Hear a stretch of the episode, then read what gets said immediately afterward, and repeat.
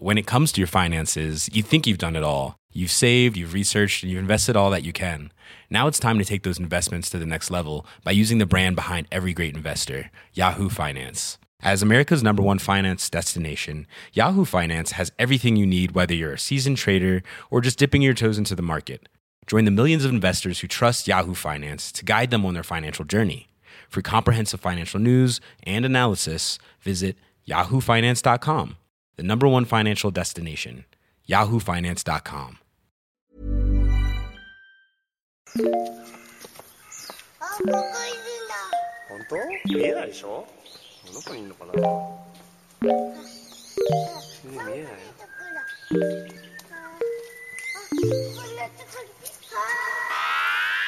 I miss you.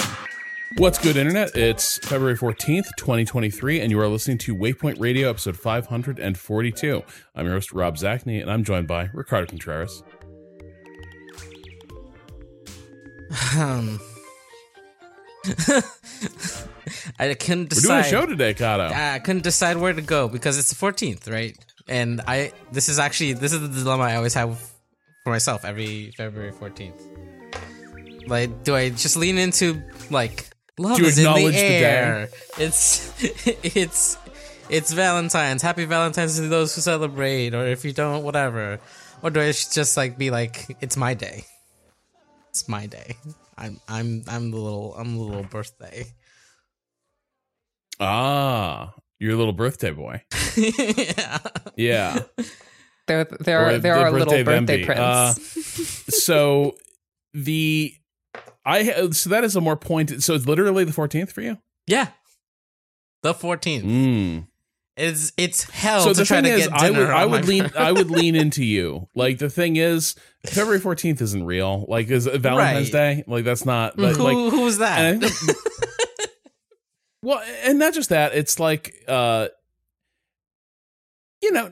Ain't nobody got time? Like they don't give you like special time off for Valentine's Day. No. Like right. Real early on like my wife and I are busy. We got shit to do. Like the, I, we would be stressed if it was like we need Valentine's Day plans. No, we fucking don't. No. We do not need Valentine's Day plans. What we need is lack of plans. hmm That's Yeah. what that's what we need. I think I think that's the ideal Valentine's Day. Also, hi, I'm here. I like that even while Patrick isn't here, we couldn't we could not get to the introduction of a one Renata Price without beginning the fucking show. It just happened. To I'm very be- happy for Cado's. I'm very happy for Cado's birthday. My my my close good friend Cado, whose birthday I am genuinely thrilled of. I didn't know it was your birthday. I've got to go jump into our Discord server and say a happy Cado day. Uh, all that aside, Well, it's tomorrow. Oh, you know what? Thank you. It's the date that yeah. when you're listening to this podcast, I will have jumped into a Discord server that Cado and I are in, and I will have said Happy Cado Day. Um, yeah. I think the ul- the ultimate Valentine's Day because the last Valentine's Day I celebrated, I didn't do shit. We made crepes. That's great. I'm, my ex and I made crepes, and it was lovely. It was it was it was great, and that's all you need.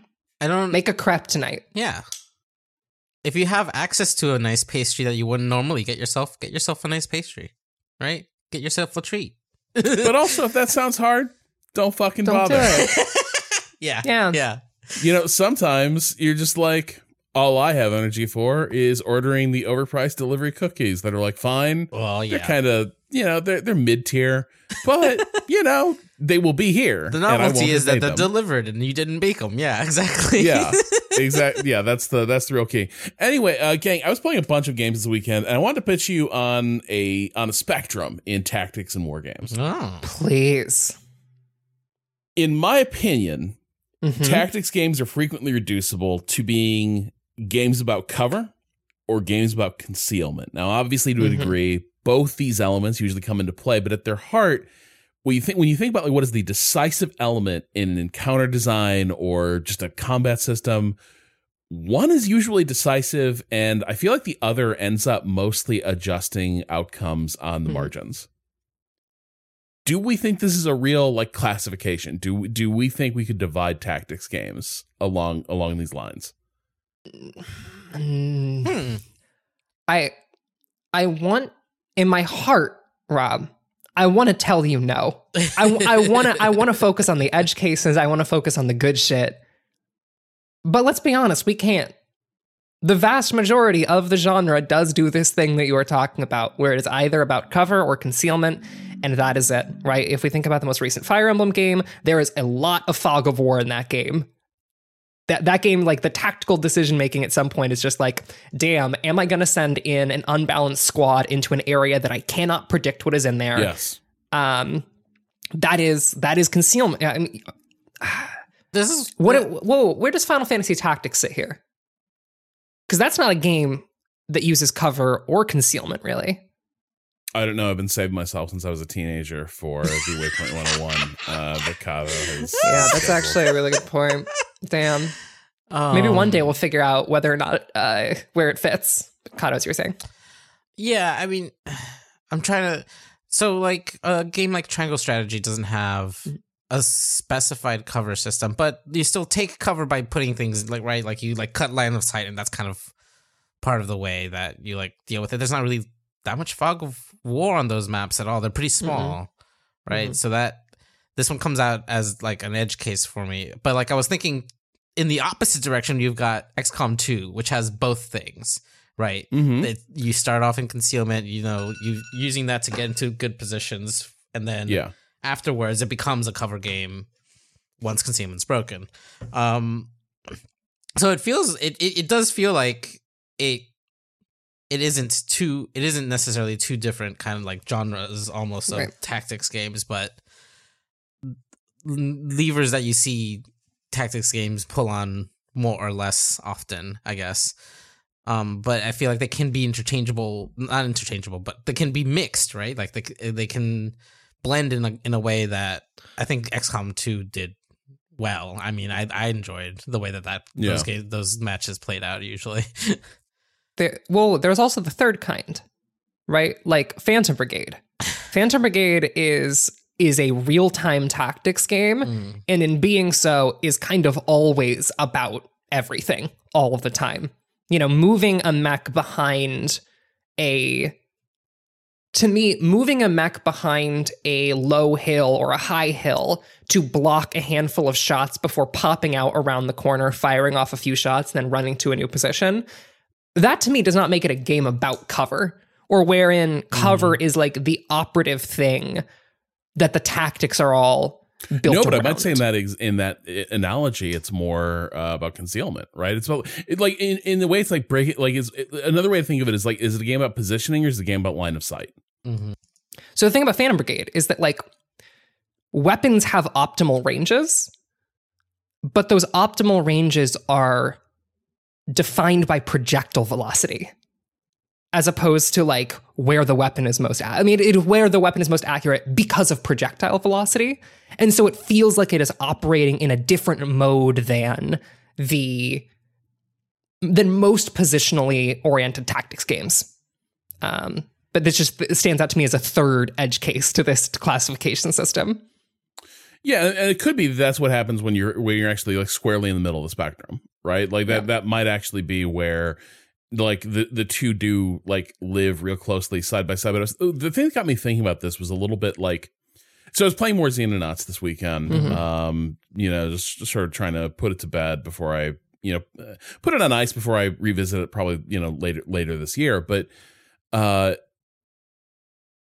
like it dawned on me as I was playing it that the big evolution that's happening as I was playing it was like suddenly I was popping smoke bombs everywhere. Mhm. Like the minute it came time to like advance on across any open ground toward a building I couldn't get like line of sight into, it was just like pfft, okay, uh the the class of okay, so the other thing I learned is that you do need scrubs in your squad because Xenonauts is a like you were sending out uh nine soldier squads and I'm telling you two or three of those people are mostly there to draw fire. I remember our XCOM streams in Yeah. the in the in the Waypoint uh, in a in in person streams where you were like, "This guy's a thrower," and I was like, "They sure are a thrower, Rob." And then those people immediately got fucking obliterated. Well, And that's the like, well, Like, at least it if wasn't you're our gunners. it's like you're going to try to get close, and if you survive, you have some things you can do that don't require you being like brave or like shoot Accurate. good. Yeah, exactly. So like I realized I needed to spec out like a class of uh, a class of characters, the people you're recruiting that are like, "Oh, you're just like you you don't shoot well. You're reasonable. You're not a coward, but you're not very strong. You're just like kind of just a, a like a bottom quartile soldier, really." Uh and that is when I'm like, "Congratulations. Uh your kit for this mission is a shotgun because it asks very little of you in case you end up in a position uh, where you need to use it. But trust me, I don't think that shotgun will be the difference between life or death for you. And also, like a bunch of different grenades. And what they do is they advance forward. And if they get shot, I've gained information. And if they don't, usually their job is to like pop more smoke so that everyone else can advance behind it and that becomes a huge part of the game really is the the sheer amount of times that like advancing across ground that you have not screened the line of sight that you have not cut the line of sight across Mhm. uh, is the most dangerous thing you can do in that game. And cover doesn't like cover matters. It does matter but it sure matters a lot more that you not be seen uh, and start taking fire before you're ready so, a question I have here. Yeah. Have you seen any of these just garbage ass shit men develop into some real motherfuckers in terms of like have you had a guy who is like yeah this guy's going to be part of the, like the shit kicker squad. I'm going to throw him in there. He's going to run into and he's going to get blown up. And he just keeps making it out over and over again. Do you have one of those guys? Um. So no. So I will say, Xenonauts, at least the first crop of soldiers you get, they're all kind like the bound is pretty middling, right? Like the the bottom tier soldiers are still okay. Uh, but I will say mortality overall has been such that nobody really emerged as a star. Like I had a sniper, that was, and this is the type of game it is. I had a sniper that was becoming a star. They went on five missions and it amassed like eight, nine kills. Like they, they basically sat on the ramp of the uh, helicopter and were in like we're doing reaction fire as we cleared the cleared the ground. Because basically once the fighting starts uh hostiles start converging on your position and that sniper was just like picking dudes off right and left. And she was like stone cold killer and i was like all right we got our first rock star. And she took a freak shot like it was like she was perfectly positioned the engagement was going well uh like everything was like going by the numbers but Mhm. a an an alien from basically like across the map had line of sight on her. I looked at my sni- like the sniper shot uh back at this target was only like 60%. Uh you know, it wasn't it wasn't particularly good. Uh but it just didn't matter. Like the alien took one shot and she just like took it in the head and was done. And like that's the kind of game it is, where it's like this character emerged for like at, at the corner of the map, came out of a building, took a snapshot, and aced my my ace sniper. Okay. I have a question. Yeah. Does this feel like it's did that moment land for you in a way that was like, oh shit, that was that was narratively and mechanically interesting, or were you like, oh come the fuck on? So the journey I've been on with Xenonauts is at first I was like, I just suck at this game. And then I was like, no, this is a game where the mortality rate is just nuts. Like this is Mm. like Yep. the way to think of think of it is like you are not so XCOM is about like super soldiers turning into superheroes, right? Right. The the you know, that's that's kind of the model. Uh Xenonauts is in the old school XCOM model, which like basically you're exterminators Mhm. and you're just dealing with very dangerous pests. And you're not spe- you know what I mean you went to exterminator school, you're trained, but like there's nothing there's nothing special about your your characters and that's why you have a lot of them and like it just goes that way sometimes. And so the weird thing is I think early on that would have pissed me off because like Mhm. she was a decisive like Yep. factor in multiple battles where it was just like if she had line of sight it was like a halo effect on the other squad members aliens would be advancing, and before they could even get into position, like just boom, gone. But this time, when that hit, you know, asked me, you asked me if it landed. Um, narratively, I don't know, but the the way the heart of my game plan was just ripped out. Like this was, Yeah. this was like you know two turns into the mission, and two turns into the mission, like the linchpin of the entire like tactical approach was just gone. And like, how many turns are these missions generally? Like, are we are we talking about five turn missions, like five turn sweeps, or are we So talking like twenty turn abduction sweeps? mission where you've got a time limited objective where there's uh, people being abducted. You got to run to little pods and like save the Right. people in them. Uh, so it was a mission that forced you to move faster than usual. Right. Uh, but even longer missions, I think probably I would say there's like 12 turns feels really, really long. Mhm. Um, because again, nine characters to move. It's a lot of stuff to do every turn, and the moves are granular. But I kind of dug the fact, and by the way, that was just the start of things going wrong, right? Like that, Mhm. like because she was down, multiple other people now couldn't safely, like she was knocking out aliens who would like cover ground so everyone else could advance. We couldn't do that anymore. So it turned into a popping a lot of smoke and just like slogging forward through buildings. And suddenly there were just a lot more of those hits where it was like, okay, this person, this person went down, this person went down. Uh, and the thing I liked about that was, uh, you know, in a an XCOM mission, you lose a you lose a sniper like that, you, fucked up. One, you fucked up, and two, like if you can, maybe you should reload. Like that that that just may not be viable. hmm Here, I kind of like the feeling of, you know, like sometimes nine people go out and only three come back, and Yeah. that's a win. Can I ask another clarifying question? Was your sniper in cover? Because you No. mentioned that you keep her on the deck of the ship. Okay.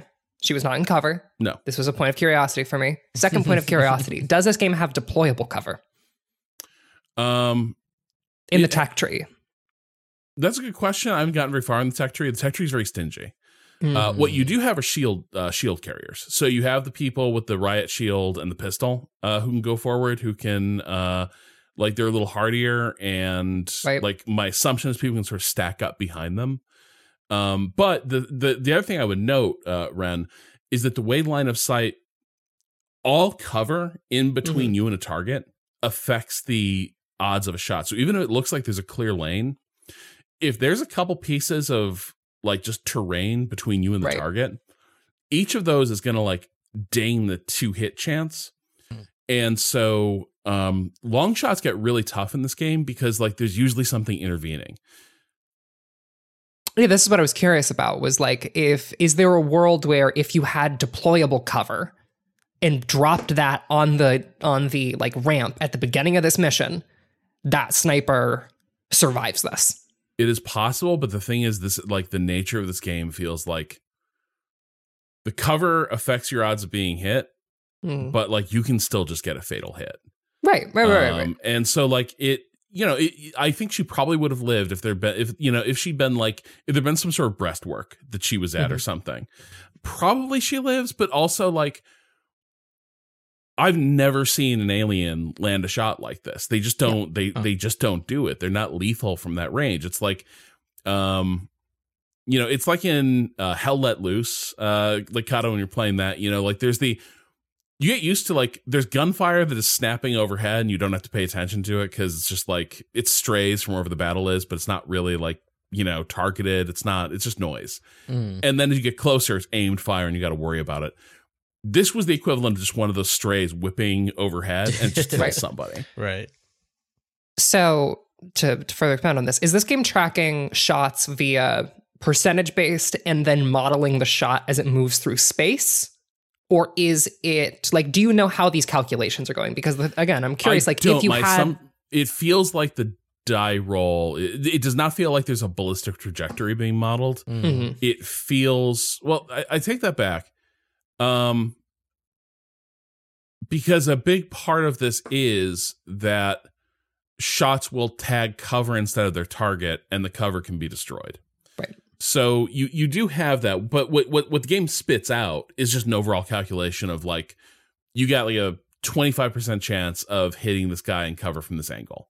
Right. Uh, what it doesn't tell you is like the you know the likelihood the bullet's going to be soaked up by something else. Right. There's a 20% chance Yeah. the bullet's going to go in. Like, of that other 75%, here is where else it could go. Got it. That makes sense. Because I was trying to, again, figure out, like, in the riot shield situation, right? Are we looking at if the riot shield guy is there, does he get hit with that shield, right? Does he take that bullet? Yes. And and that this is the thing that I have been I'm I'm I find interesting about oh yeah, because you got to watch friendly fire in this too. Um, There we go. So if you have like squaddies between you and the target, uh, you have to like be careful about like making sure that you're not like when when you're firing down range, you gotta be making sure that like you're not trying to thread the needle between two people uh, who are friendlies. So, so you're saying you can't recreate arguably one of the best shots from Mad Max Fury Road, where Max gets down on one knee and then Furiosa mounts the fucking rifle on his shoulder Oh no, well you sort of and then can. takes the sniper shot because so, like that is delicious. Shield by guy the way, can drop into a crouch, and the sniper can stand behind them. And I think that will be a free. Like I think that's going to be a free shot. Uh, like I think that's going to be that. That's going to be clear.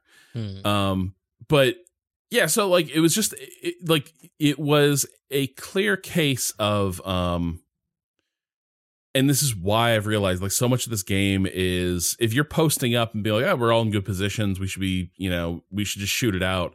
That's going to be a real bloodbath. Like, just it, Yeah. it will. Like, cover's going to get blown away. Like, people are going to just the odds eventually you're going to catch up with people. And so, a huge part of like the way I'm learning to play this game is if you can prevent someone from even knowing where to fire, uh, that's going to be way better than being well positioned to take fire. okay. A question regarding that. Yeah. Do the enemies share information? So like if one enemy sees so again, let's I, I like the sniper example a lot. If that guy sees you, right, and sees your sniper, do other aliens know as they're coming in from off screen that your sniper is there and an available target before they get there?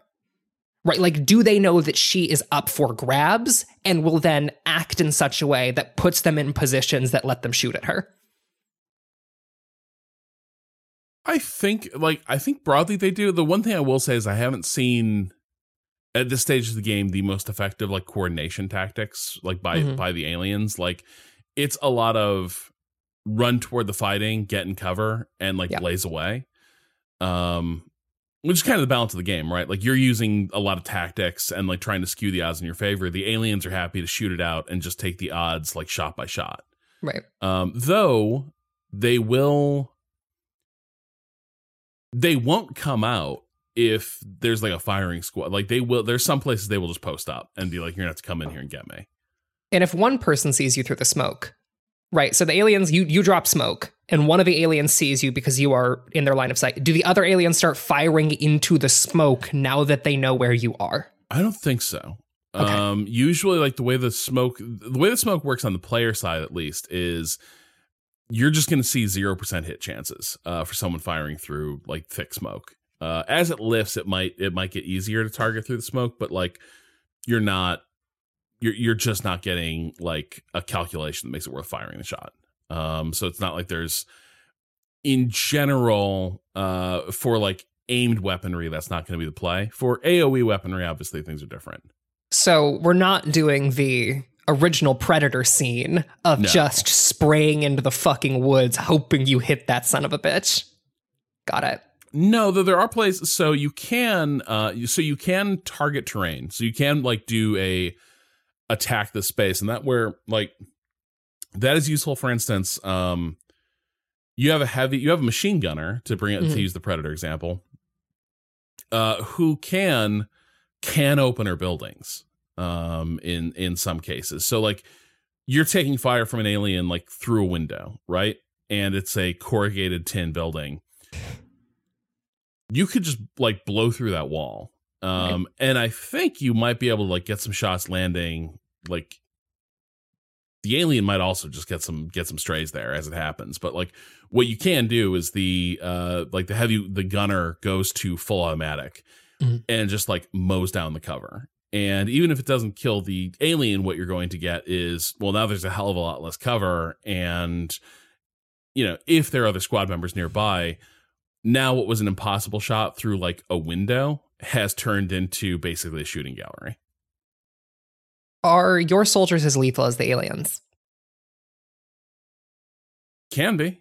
Um, Okay. It's like, it's one of those things where like shots are really swingy. Uh, sometimes you will like like genuinely sometimes it is a game where one shot one kill alien comes out boom like headshot immediately drops and then there's times where you will tag them three four times and they are still they are still up. You just didn't like none of them were good hits.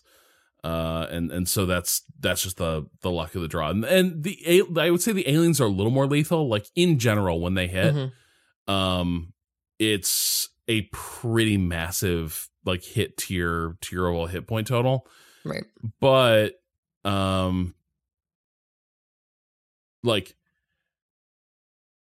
yeah like they the, the their their hit total is a little high, but it feels like they miss a little bit more it. um it it, it feel it, it feels like uh for them it's a little more of just a die roll Um, my final question here, Yeah. and we've we've kind of alluded to this so far, but like you mentioned that like you're not building narratives for your characters over the course of missions plural or like o- over the course of like a campaign right Yeah. and so that means that it's all about like in terms of the game feeling satisfying it all has to feel satisfying in a mission right you have to be able to have a cohesive feeling of like damn that was cool during a mission itself are you getting that are you getting that like this mission was in- was an interesting story Yeah, uh, Okay. I, I am. I, I like you know to the point we we talked when we brought it up last week. I think the the visual style of the game can look so plain that like it's Mhm. just not.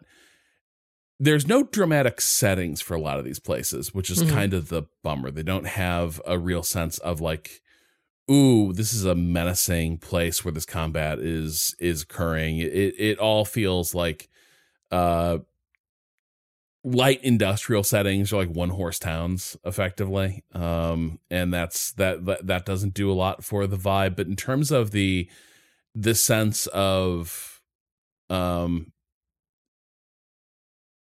not being able to really predict how an encounter is going to go and how like gnarly it can get Mhm. uh that that is that is pretty satisfying uh and and especially the way that like at least right now and i'm curious it would hold up for the whole game but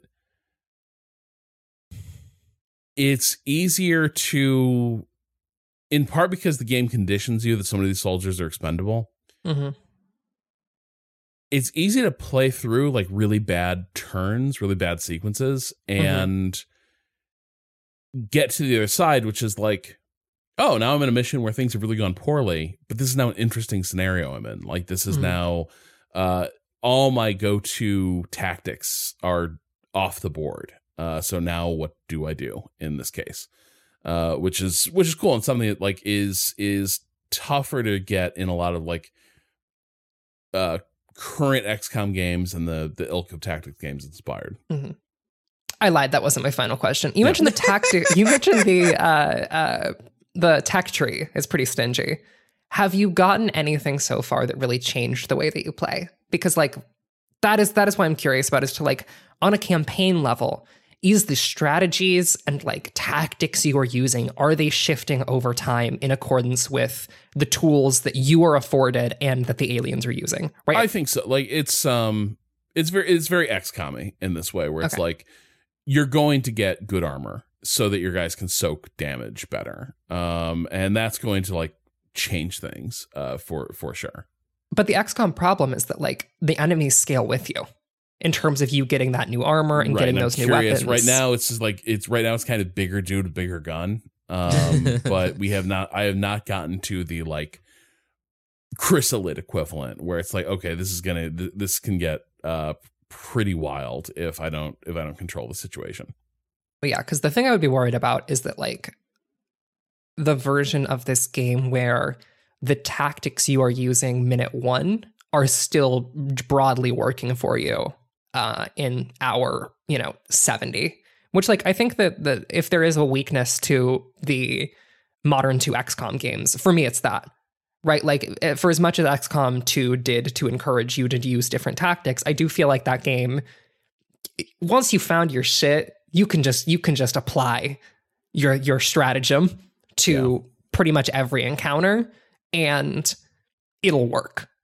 Uh, and I the thing I'm, the thing that I'm because the game is not like able to shift encounter design and give enemies abilities that require you to do things differently. And I'm curious as, as to if this does. So I think, uh, and I don't know, I don't, I don't know what like what the game scales into, but the thing I will say is, um, you know, XCOM, so many of the abilities are like they're either can't miss or there's such a high percentage chance of hitting. But a lot of the abilities are fundamentally like if you do this thing, it will work. Now it may not have, it may not like kill the enemy, it may not solve all your problems, but like the character will do the thing. You know, you you will trigger this ability and a predictable outcome will occur. And I think that is where it tends to like get a little rote, uh, just because you have like effectively a cooldown bar of abilities that you're sort of managing through a battle and you are increasingly reliant on those to navigate an encounter more than like the vagaries of see target take a shot. Uh in this kind of nothing is granted. Nothing not like nothing is a, a sure thing right now. Maybe again you'll get some technologies or, or abilities that that do change that but uh, I think the the fundamental thing is that the decision that Xenonauts has made, and I think it's probably a little more in keeping with the original the original XCOM, uh, is that you know, and you know, it's kind of what we came in on. Like at any moment, it could just go all the way bad. Uh, even though you didn't necessarily do anything wrong, that could just happen. Uh, and and that all that also means that there are times your go-to tactic will just not work right. You know, like even if you get the drop on the enemy and you have a you know good position, uh, you know, you, you have a lot of high percentage chance to to hit in the the opening volley here. It could turn out to be that you just whiff a lot, but also you could end up in a situation where um the maps are big enough that like they're kind of hard to scout. And so it could Mhm. be you just think, you know, where the where the fight's going to be and it just isn't. Uh, and so you've you've done everything right setting up for a fight, but you also get like a real complication coming in from an angle you're not set up for. And I think that's where a lot of the a lot of the variety gets introduced is this notion that like um you know, in my in my case it's like I rely pretty heavily on my sniper doing Overwatch and letting people fan out under her protective umbrella and then, you know, we sort of take it from there. And then for this entire mission I couldn't do that anymore and it Right. was like okay now what are we going to do with all these other folks who are going to like you know who've been reliant on the fact that the guys they're rushing will often be killed before they get there. Um so that that was kind of cool. The the other game that put, put me in mind of it was um the other game i played for steam next fest was a was an alpha uh for a game called broken arrow um which is it feels a little bit like a mix of the Eugen uh real time tactics games. It's a it's a Cold War turns hot type game. Uh so it's like modern or like 1980. No, there's there's an Osprey helicopter in it. So it's like it's like modern. Uh military equipment and it's a bit like the Eugen games in terms of presentation and like there's a little bit of focus on realism, but also there's a lot of um world in conflict in it which was a uh like tactics game by massive who have since made the division games. Uh but world in conflict was was really really cool. Uh and its whole mission structure was like you would take small groups of units out on missions and it was kind of like do the most with the limited resources you have available. Like you know you call in reinforcements but they weren't bottomless and uh, it was a little bit it, the game was a little bit stingy with them, so it was a lot about like matching matching the right tools for the job. And uh, it was a it was a it was a cool little demo. It was um like game looks really good. Uh you know, I, I, the performance obviously it's an it's an alpha effectively. It was it, it was pretty choppy. But the thing that sort of jumped out at me was this is also a game where uh and I guess a little bit like you were alluding to with um, Phantom Brigade. Mhm. There are a lot of different weapon systems that every type of unit tends to have that have wildly different effective ranges. Mhm. Um, and so there are, you know, there's there's the different there's the question of like when can a unit theoretically open fire, and then when it can it like most effectively open fire. Uh, but the mission they give you is a is a pretty tough one where it's like you are leading a light reconnaissance force of uh, Marines on like a in like this Baltic port against uh like Russian or Warsaw Pact uh like uh missile batteries. So you're like paving the way for an invasion but there are tanks around. You just don't have tanks. And Mhm. like they can hit you from a kilometer away a kilometer and a half away. And you really can't there's a couple weapon systems that can do that. There's like um guided missiles that can that can hit from from a similar sort of distance but it's like an urban env- environment with a ton of high rises so the missiles can't really get the right trajectory from a lot of places to hit the tanks. Whereas the tanks like will just fire straight down a road and just start demolishing your guys. Uh and so that was another case of for a while there i was i was trying to play it like okay well what are the i was thinking in terms of like matching tool for the job as i sort of said you know matching uh you know units weapon complement with the type of target we were encountering etc and it took me a minute to to really realize that like the name of this game is man do not be seen as much as possible. Just do not be seen because if you can be seen you're gonna get hit. Right. and so like as much as this game uh has elements of like it's cold war military equipment like the the amount of firepower every single unit has is just like ridiculous. This is also very much a game of like okay we need to like put down smoke if we are going to do anything right? Like uh if you see if you see an enemy tank at the end of at the end of like a broad highway you need to be cutting everyone into uh like the housing projects and Right. just trying to like micro your units that try to keep those huge housing blocks between you and you and the enemy because like the minute they can roll into a line of sight clear line of sight you're just you're just hosed which got pretty interesting So I guess my question here is that like I'm watching a trailer for this on the Steam page. Yeah. The battle I am seeing is pretty massive in terms of like the amount of units that are being controlled. At which point it is it is looking more like a RTS, like a traditional RTS, as opposed to a real time tactics game. Uh, and so I am wondering. Do you think this game is able to operate at that scale and still be enjoyable, or do you think it is it is really tuned for this smaller scale combat? i am so Ren, i went through a similar like i had seen the trailers Mhm. and it really did look like it's an rts like get in their faces like fuck them up with a lot of like high explosives and shit. It'll be fun. I was really surprised by how tactically fussy the demo was. Hmm. like how much of it was like hey make sure your guys like don't like for instance you can activate or deactivate weapon systems. So you can be like hey marines like don't even shoot your guns i do not want you shooting your guns. I want you to only use your missiles. Uh, i only want you to be looking for targets for your missiles. I don't want you wasting time with anything that's like a soft target.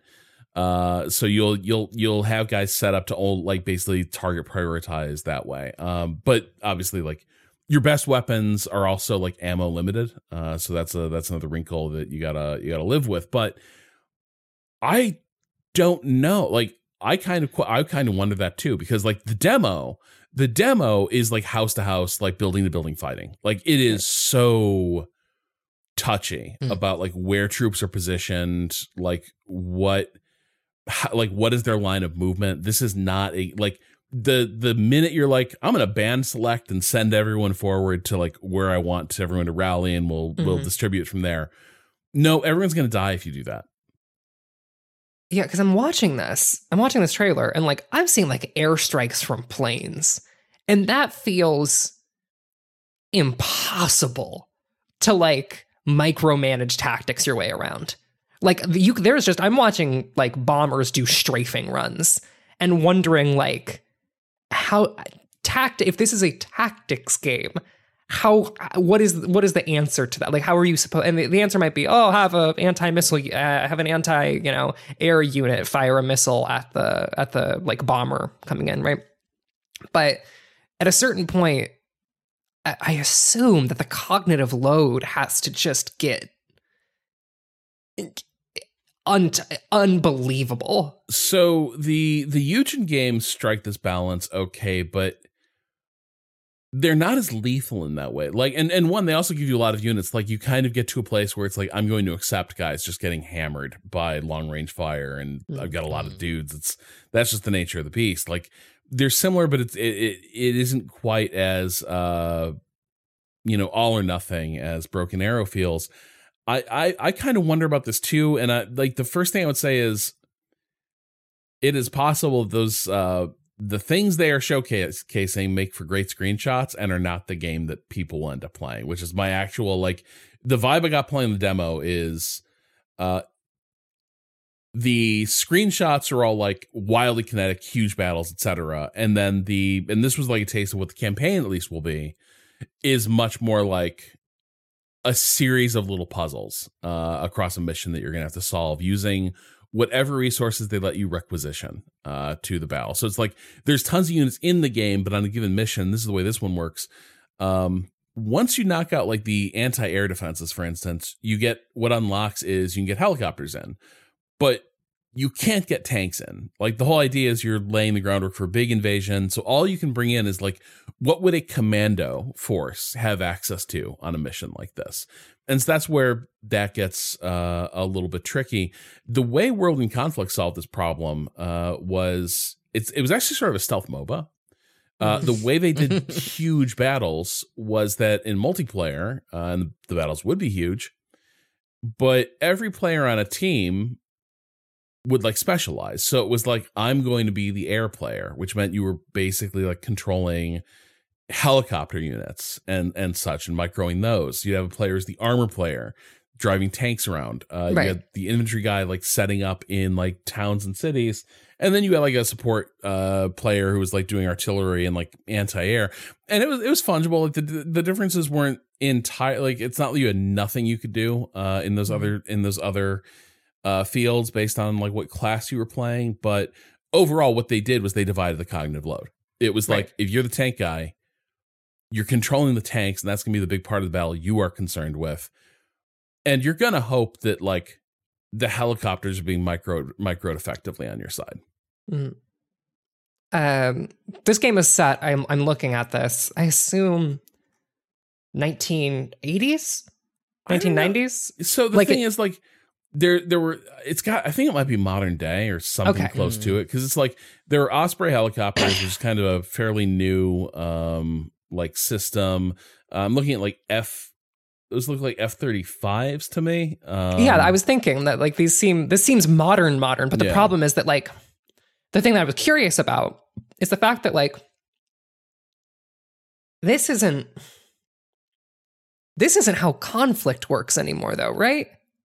Like large, like large scale battles like this, like the ones that are being depicted here, don't really happen anymore. no well like my understanding of like modern military tactics is Yeah. built around of like what is happening currently is that like it is mostly um long range strikes uh and like legitimately small squads like like small deployments you are not getting the like we're going to take two armies and then smash them together in this big city and see what happens right you might get a siege against a city but that city is not going to have its own tanks and helicopters fighting back so there's uh, like there, there's things that um for for for, for one thing like um the weird thing is when you zoom all the way out on this battlefield like the infantry are so small on it like you can imagine uh the phenomenon's called like the empty battlefield uh it's been Mhm, increasingly talked mhm. about since like World War II, I think, is where it started to really come up, but maybe it was also World War One. But it was when um people would start noticing soldiers would report with increasing frequency having been like heavily engaged in major battles, and they would report having never seen an enemy soldier. and having not seen many of their own soldiers either. Like you'd have Right. people coming out of like huge engagements, and for them the experiences was like them and a handful of people um, in the middle of like a huge conflagration. But like they didn't, they had no real awareness of like what the battle looked like to them because to them it was like the battlefield was empty. Right. And it's also like this is the problem of like the current hyper lethality of military weaponry is such that like if you do see someone, you obliterate them instantaneously. And so that like for me is is why I am I'm really curious about this. Yeah, and uh, like to a degree, this is still this is still very much like I think inspired by what the fantasy of like the Cold War combat might look like. Right. But Mhm. the other thing is, uh, you know, I, I would say like, uh, and you know, if if, if Galt were here, could probably shed more light on this, but uh, it's been weird the degree to which, like, the war in Ukraine, for instance, which has been, um, like, in terms of the weapon systems involved, has been the closest to this type of warfare that anyone has has ever seen. Um, it is striking the degree to which you do see some old school tactics starting to come back to the fore. Mhm. And from what I gather, part of it is um, eventually you run out of the hyper lethal stuff. Um, Like it, it just isn't there uh, anymore on the battlefield, and that's when people close in. But like, there's the whole thing of like Ukraine needs tanks. Um, and there have been a lot of people like Galt did write an article about this. People have been proclaiming for ages that like the day of the tank is over. That the tank is not an effective weapon Right. anymore, and really hasn't been since um like uh Israel's invasion of southern Lebanon back in like 2006, and like the Merkava was just getting um that that's their main battle tank uh was was just getting demolished uh right and left by guided by guided missiles. So the idea was like tanks really they're big targets, they're easy to hit, uh and it's harder to harden a tank against those weapons uh, than it is to procure those weapons. But it has emerged, you know, in in Ukraine, for instance, that um, fundamentally for for like covering contested ground, the tank still has a role, right? Like Right. there's still nothing better uh, for that mission than like huge slabs of armor bristling with weaponry just like charging forward and like covering the area. Um, Mhm. So that's like in terms of you know obviously the the the fan the fantasy here is that everyone has like infinite access to like high end weaponry Mhm. um with the with the caveat that like the ammo runs out and runs out fast like that's that was the other thing that caught me off guard here Hmm. uh is that like you bring out those like high end anti-tank units they have six missiles. They might take three to kill a single tank at long range. Right. and once those missiles are gone uh that's it. They're they're they're done. They're they're basically riflemen with heavy gear. Uh so like that's that's over. So now you need to think of a different solution to that um which is like where you start getting pushed into using trickier tactics and and like using less sophisticated weapons i think that's that's emerged a bit uh you know in this um you know really miserable horrible war in in ukraine uh where as happens with every war, everyone radically underestimates the rate at which the best weaponry and munitions will be consumed. Right. Like just nobody everyone always thinks like combat will use up this amount of resources and it always turns out being wildly in excess of that. yeah. I mean, even on like a like infantry level, this is the case, right? Like you can only give a soldier so many magazines. Yep. And once those are spent, that guy's that guy's out of the roster uh, for that particular engagement. And so if you're looking at you know giving a soldier like two, three magazines, you know, or yeah, however many that you're, you're going to take into a, a combat like an, an, an engagement, right? That guns shoot really fast. They do. Modern firearms shoot really fast. And if you go anywhere above like a three shot burst, you're going to be burning through that like pretty much instantaneously. Yeah, like I think uh, yeah, if th- something like you know, a thirty round magazine full automatic is depleted within like a couple seconds of holding down the trigger, um, and you just can't, as you said, you just can't burden people with that many magazines, uh, and so you know that's, and yes, like I think a lot of assumptions are baked in that like the the weapon will hit, the thing will do its job.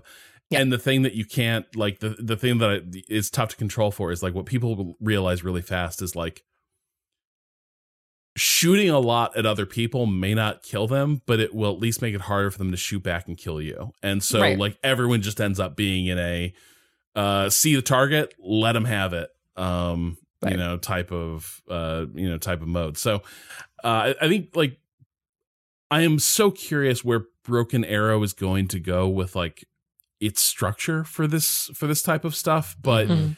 I was shocked at how challenging it was. Like it was a real. The way I put it is like the Eugen games, which are uh, RTSs, are real time tactics games that that I really really do like quite a bit. But there is an element of it's a military sandbox, and it's like here's a cool toy chest, and all the you got a lot of lot of them, and they all kind of do their job. This is much more, I think, like to your point, Ren It's much more about like no, you need to think about like how much ammunition do these guys really have? Like how many shots is this guy going to get? How many tanks can they actually account for in this? Uh, and what can you do to like sort of maximize their their efficacy?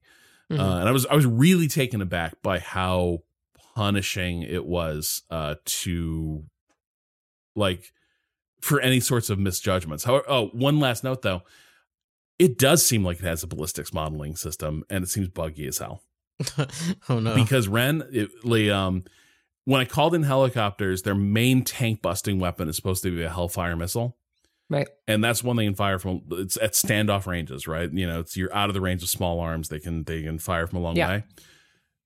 They were reliably overshooting, like by about fifty meters, and I just watched as this thing emptied its its racks of Hellfire missiles trying to hit a tank and it kept missing to the same place. Like it, like the tank wasn't moving, the chopper wasn't missing. Right.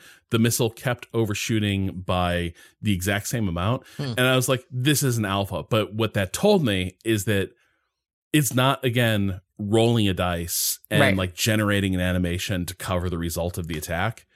It's tracking that missile, and because that tracking was off, I think you had this unit that was really key to my whole plan Right. uh just completely eat shit.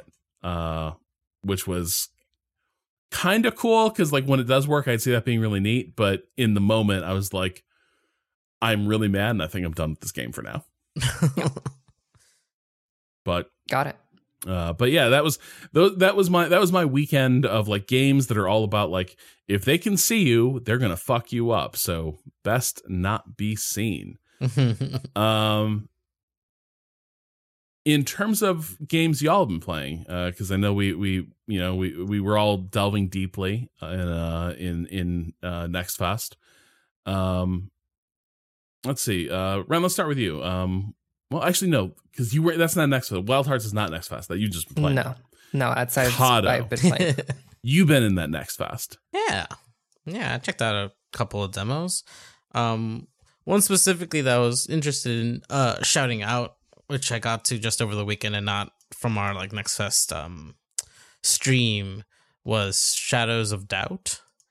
Um which is a really interesting um investigation game that is I believe procedurally generated.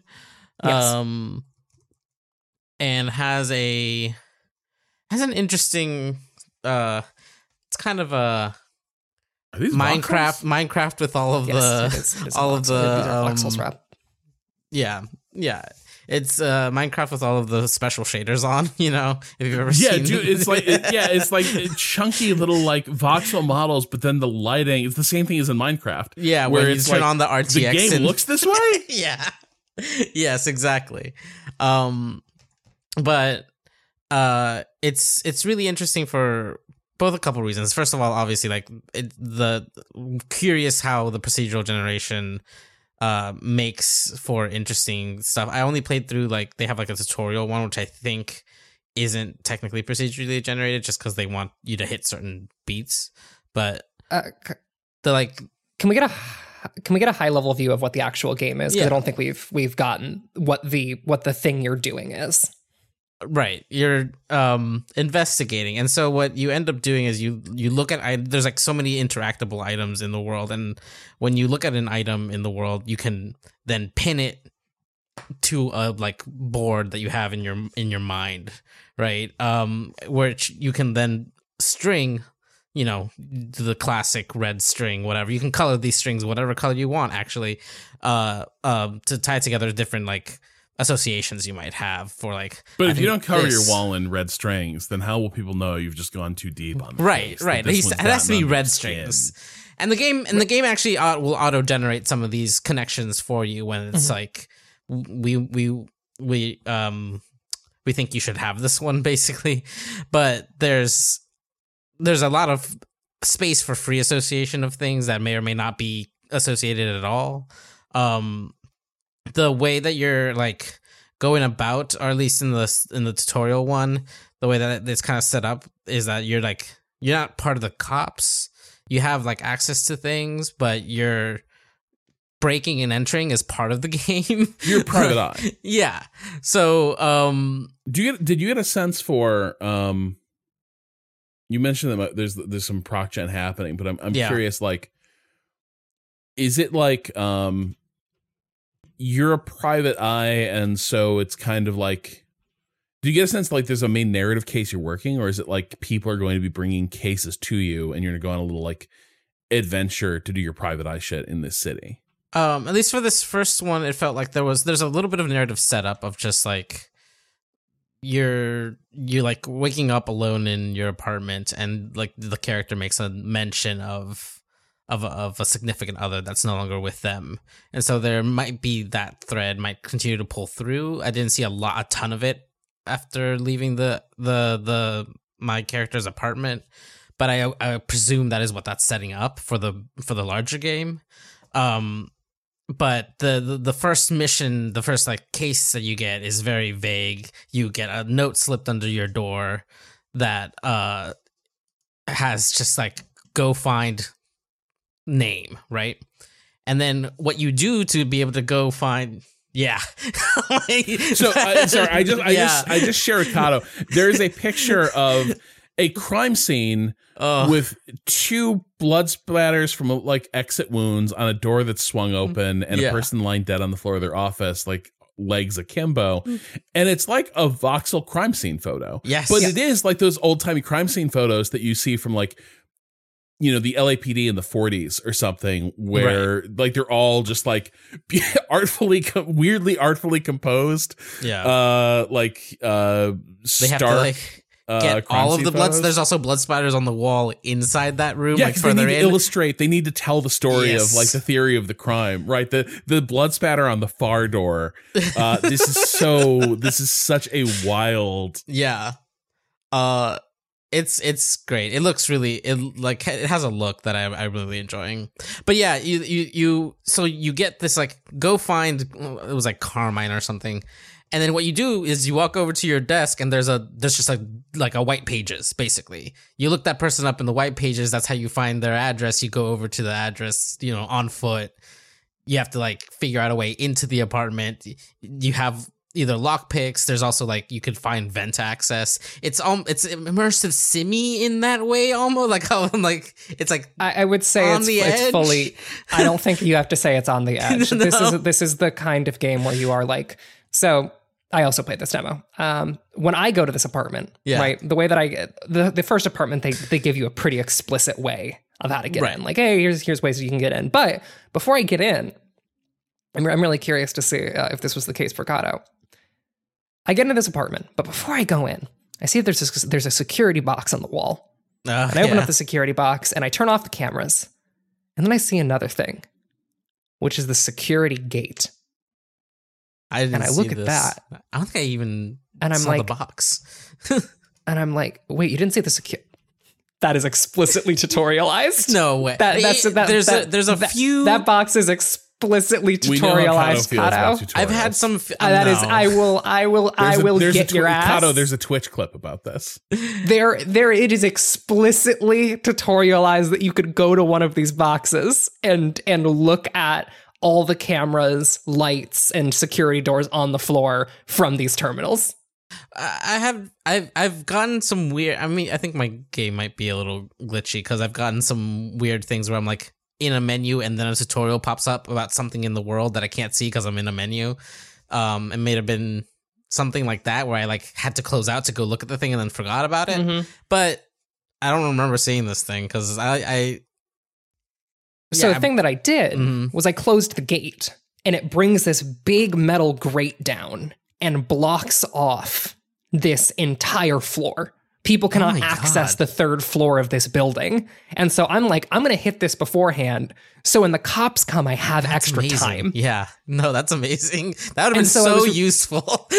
I'm, I'm really curious, like, how much time did you? So you're investigating this apartment, right? yeah. And eventually you get a notification there's like a silent alarm has been tripped. The police are on their way. Yeah. How long did you have? Once the silent alarm was tripped, like Yeah. 10 seconds.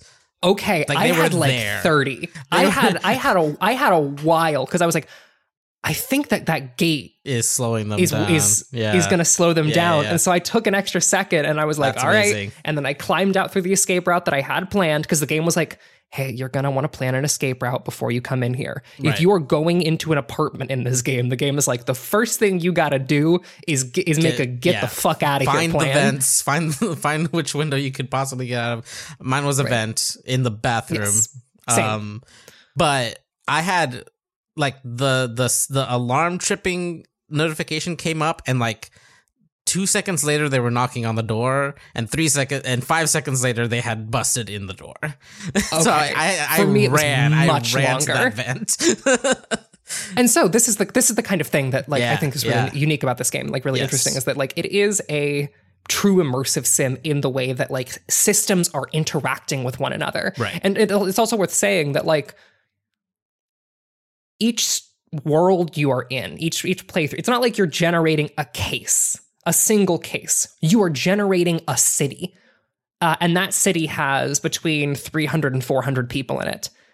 And those three to 400 people go about their days. yeah Those are people with routines, those are people with jobs. And so, it, when you're investigating this case, you can pick what you are interested in and try and check it out. So, the what what happened to me is is I'm investigating this case and I find that this dude knows someone named Bianca and has a uh, receipt that was like, "Hey, meet me later, B." It says on this receipt. Yeah, like, who is B? Gonna- that was my next And then- yeah the game was like, here is the locations you can go to. We recommend this location or this location for good starting places for this case.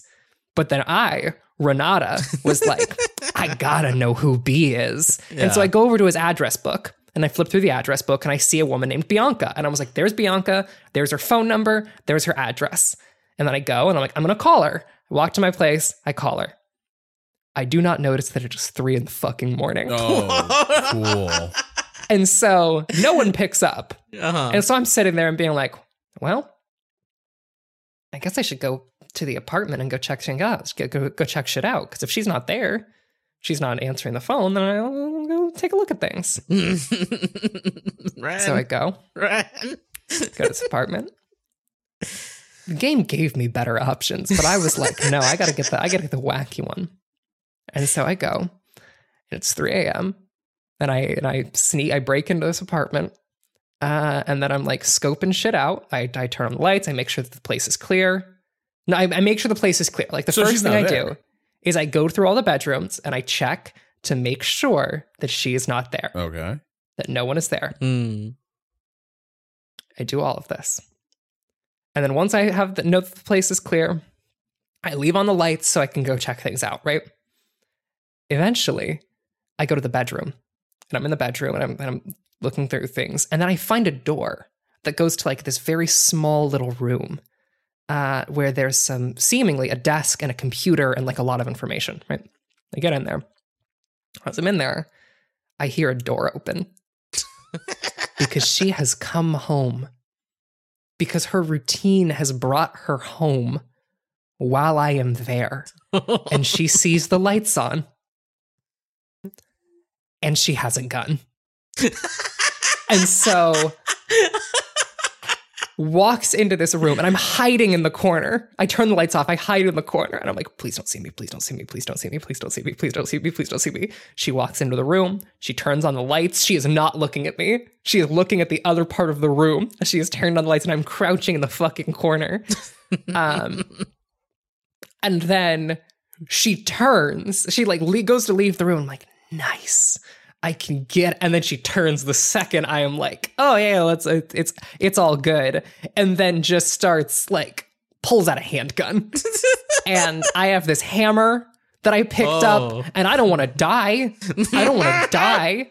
So I throw the hammer and I hit her in the head and she oh. drops. And I'm like, oh my Oh God, my did I just kill this woman that I was going to Oh, investigate no. to help solve this mystery?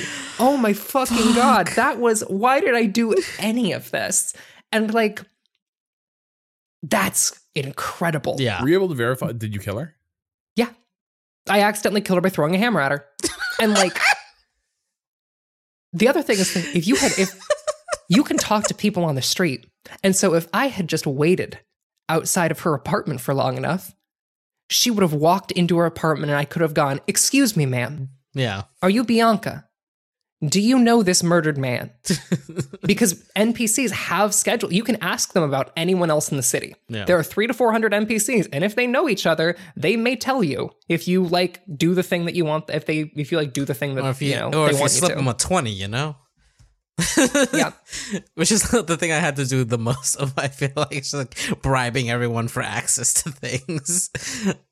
I got to go look at the CCTVs at the di- the diner that he he likes the the victim liked to frequent, but the guy was just like not cooperating with me. I'm like, please. It's like, okay, what about a hundred bucks? like, I had to keep jacking the number up. Um, that ended up to be a completely dead lead, by the way, which is also a thing that I love that they include, right? It's like there's things in the world that are just Right. like this is just their natural lives. Nothing untoward happened at this diner just Right. because he happened to go there the night that he like was murdered. It does Right. not There's- all of it means not all of it is connected. Right. But in that same moment, Mhm. if you if you have that receipt, you know that he made it home. Right. Right, you know, like that's Right. that's the cool shit is that like you can derive a lot of information from the things that you find like going through someone's trash. You know, you, if you find that receipt, it is you are not finding the murder weapon sitting in someone's trash can. That is not the kind of investigation you are doing. You are doing the kind of investigation where it's like, all right, sure, this receipt doesn't do much, but it does eliminate a possibility. Right. And you in have that time. it's really cool. yeah. It's it is really, really fucking cool uh, how this game And, like, works. when and, you and I when you I like think- first investigate the the body, it gives you like a uh an estimated time of death, right? Like, and so like you you can Mm-hmm. start putting together, and you have to do the the the the actual like timeline putting together because it, that it won't do for you. It only makes connections kind of based on like so far the ones that the game has made automatically are mostly locational based. It's like you found all of these items at this place. Like his ID Right. there, his like stuff like so things like trying to put together like what happened that day, where he was throughout the day, who he might have seen. That's all on you, and that's really really cool. yeah, I think it's I think it's a really neat game, and like the fact that uh, Rob, you alluded to this, it it is voxel based, and so the procedural generation is such that this is a city where people just do things. A- And so, like that, like that voxel-ish design philosophy of like things just interact with one another and and kind of exist in really like voxels are literally by definition um, points that exist in relation to other points. Right? That is how voxel deformation works is that voxels as opposed to like um like traditional like, game geometry um are relational to one another. And so like it is also a voxel city in terms of the relationships you are looking at mm-hmm. where everything is like nothing is set everything is relational and characters interact with each other in this way which i also think probably makes it way easier to model crimes I think it makes it like way less difficult to actually set up the crime modeling when all of this like shit is there. And so it's making me really wonder if, you know, if this could be something really special in terms of giving people the real detective simulator Yes. that uh, folks have been clamoring for for years. what happens when you like talk me through like the solve right because like I, I get like i can see that you're gathering information you're accumulating evidence but like how does it come together in the resolution of a case Did you So- did you solve? Did you get as far as solving, or I did not solve it, but you what you do, up the Rob, paper? Yeah. I picked up the paper. Yeah, yeah. So you are a private detective in a heavily corporatized city. We haven't really touched on the setting, The but this setting, is a is like- setting is Yeah. w- So Coca Cola is president. Yes. Um, that's not a joke. Coca Cola is president, and so it's this like dystopian, um, cyberpunk esque city that is also the 1940s. Mhm. Um, hell yes it's and great. so, yes, you know, Coca Cola is president, and, And- so which is a big point. Coca-Cola They're like the dynasty has ended, and this is the first democratic, democratically elected corporation to be president this year. yeah. Coca Cola is president, and so the police are privatized and completely. And so what you do is you go to City Hall or go to like the, the, this this place, and you go, "I would like to, to solve a murder," and then you take the form that says, "I would like to solve a murder." Here is the information about the murder, Yeah. and you fill out this form with details: who did it, what did they do it with, why uh, and each detail will give you more and more of a payout. Uh, I think that the uh, final payout was like fifteen hundred, or like two thousand total, uh, if for for solving this murder. And so the process is once you have the answer to those questions, you hand that shit off. You you give it to the weird fascist, like the weird corpo cops, and are Mhm. like, "Here is who did the murder." The, the enforcers, by the way, it's just just called enforcers, not even like you know.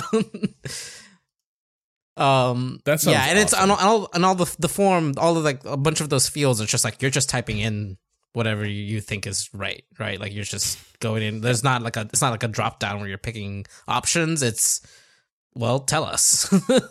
um, so like you've really got to you're doing all the work basically right like it's really that sort of investigative situation and like yeah i'm i'm curious i'm i didn't get as so so far as to like want to even attempt uh, a solve but Mhm. i'm curious what happens if you like say it's just a random person What- yeah, like what do what do you- you like- what happens if you like just fill that out like could, could really- Ren have turned in bianca right, Yeah, could I, right. could I just could I just do anyone? Yeah. like, that's the thing I'm so curious. about, is it like yeah it seems like it's possible because like it's just like a, a box you type into so it's like but what how does the game react is more my my question i'm curious and I wonder if the game reacts by like j- setting another character into motion. right Right, like it, the game That could very like well go would- that feels like the kind of game that this is right right where it could go. All right, cool. Now someone wants to kill you because you Falsely turned their friend. yeah. Yeah. yeah, you falsely accuse someone of a crime. That person's going to try to kill you now, or their friend or their brother is going to try and hunt you through this city. i can And so see I'm so I'm so interested as to how this is going to go. Well that is uh that is shadows of doubt uh doesn't look like a release date has been uh no put out there, but it uh, it was available on Steam Next Fest, and that sounds like an incredible demo. Uh, Yeah. I, I certainly hope the I hope the final version can can live up to this this promise. But that sounds that sounds utterly amazing. Uh, we are going to take a quick break here, and we'll be back in a second with an interview with the two creative directors of the original and remake versions of Dead Space. And remember, Waypoint Plus listeners get this podcast ad free. Learn more at waypointplus.com and see how you can fill this break with nothing but what Cado says is not blessed silence, but I like the phrase blessed music? silence or blessed silence. Point is, not ads. Waypointplus.com. Get it.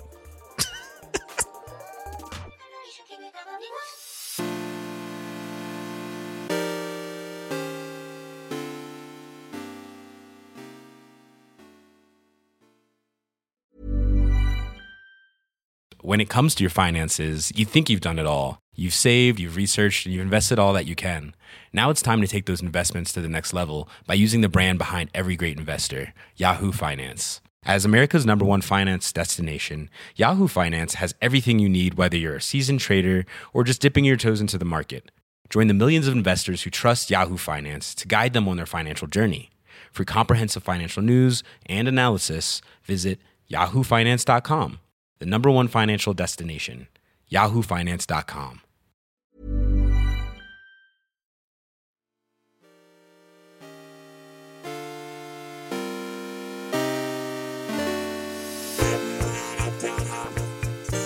And we are back now with Brett Robbins, creative director on the original Dead Space and now CEO of Ascendant Studios, working on Immortals of Aveum, and Motive's Roman Campos Oriola, who was creative director on the Dead Space remake we've been talking so much about of late.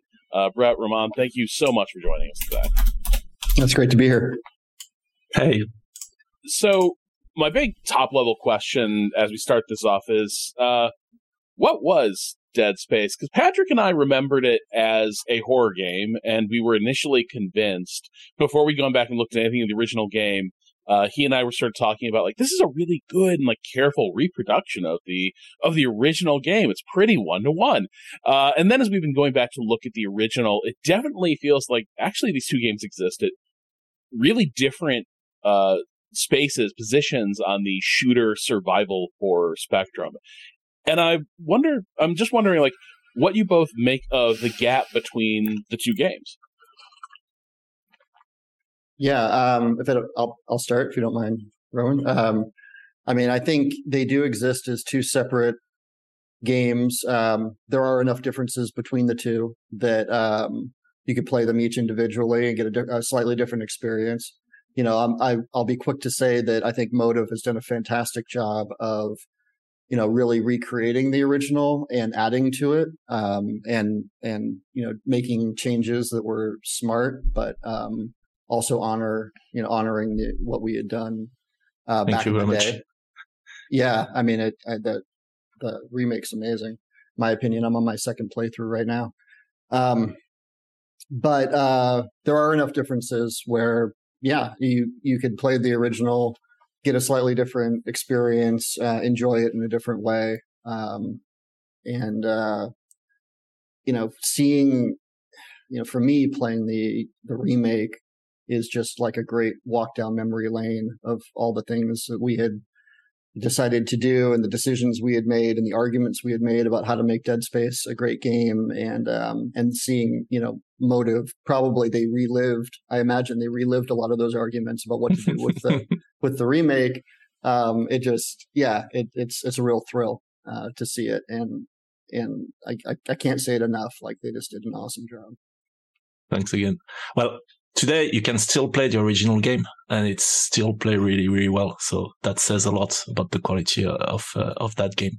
And our goal when we, uh, when we started to work on the remake was not necessarily to recreate a one to one version of that original game.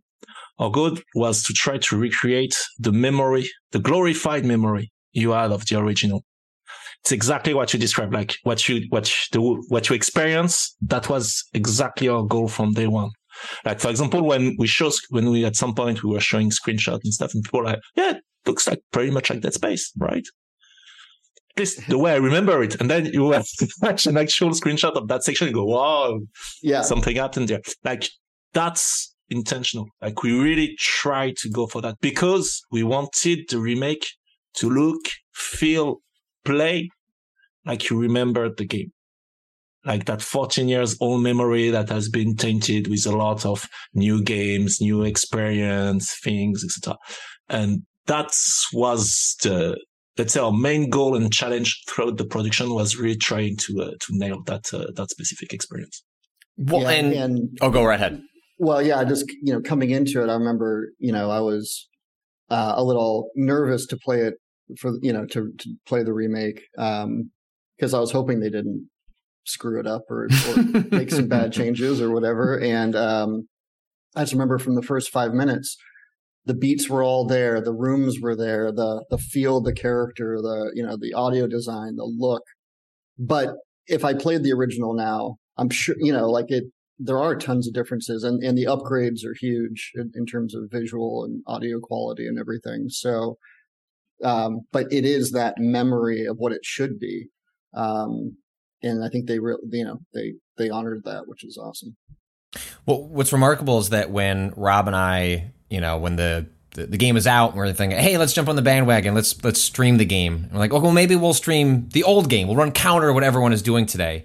And what we ended up landing on is that for the last uh, two weeks, we've been doing we call it double dead space. And so we're streaming both games at the same time. And so Rob is playing the remake, I'm playing the original. And our whole thought was, wouldn't it be fun to sit in try and actually figure out like what is one to one what are the changes that happened beat by beat and what is really remarkable is that you know roman i think you totally captured that the feeling that you all were going for of hey what was it like when i played dead space back then while also like hitting that mark in a modern context not losing a lot of the soul of the original game but actually seeing in front of you hey, like none of these hallways exist in the original game. There, there were uh, most recently a moment where I'm just sitting around waiting for 25 minutes for Rob to catch up to where I am because there's a sequence where it's floating around a spaceship. Floating around a spaceship, I just walk over to a tram, ready to note, load the next level, and there's this whole expansive area that.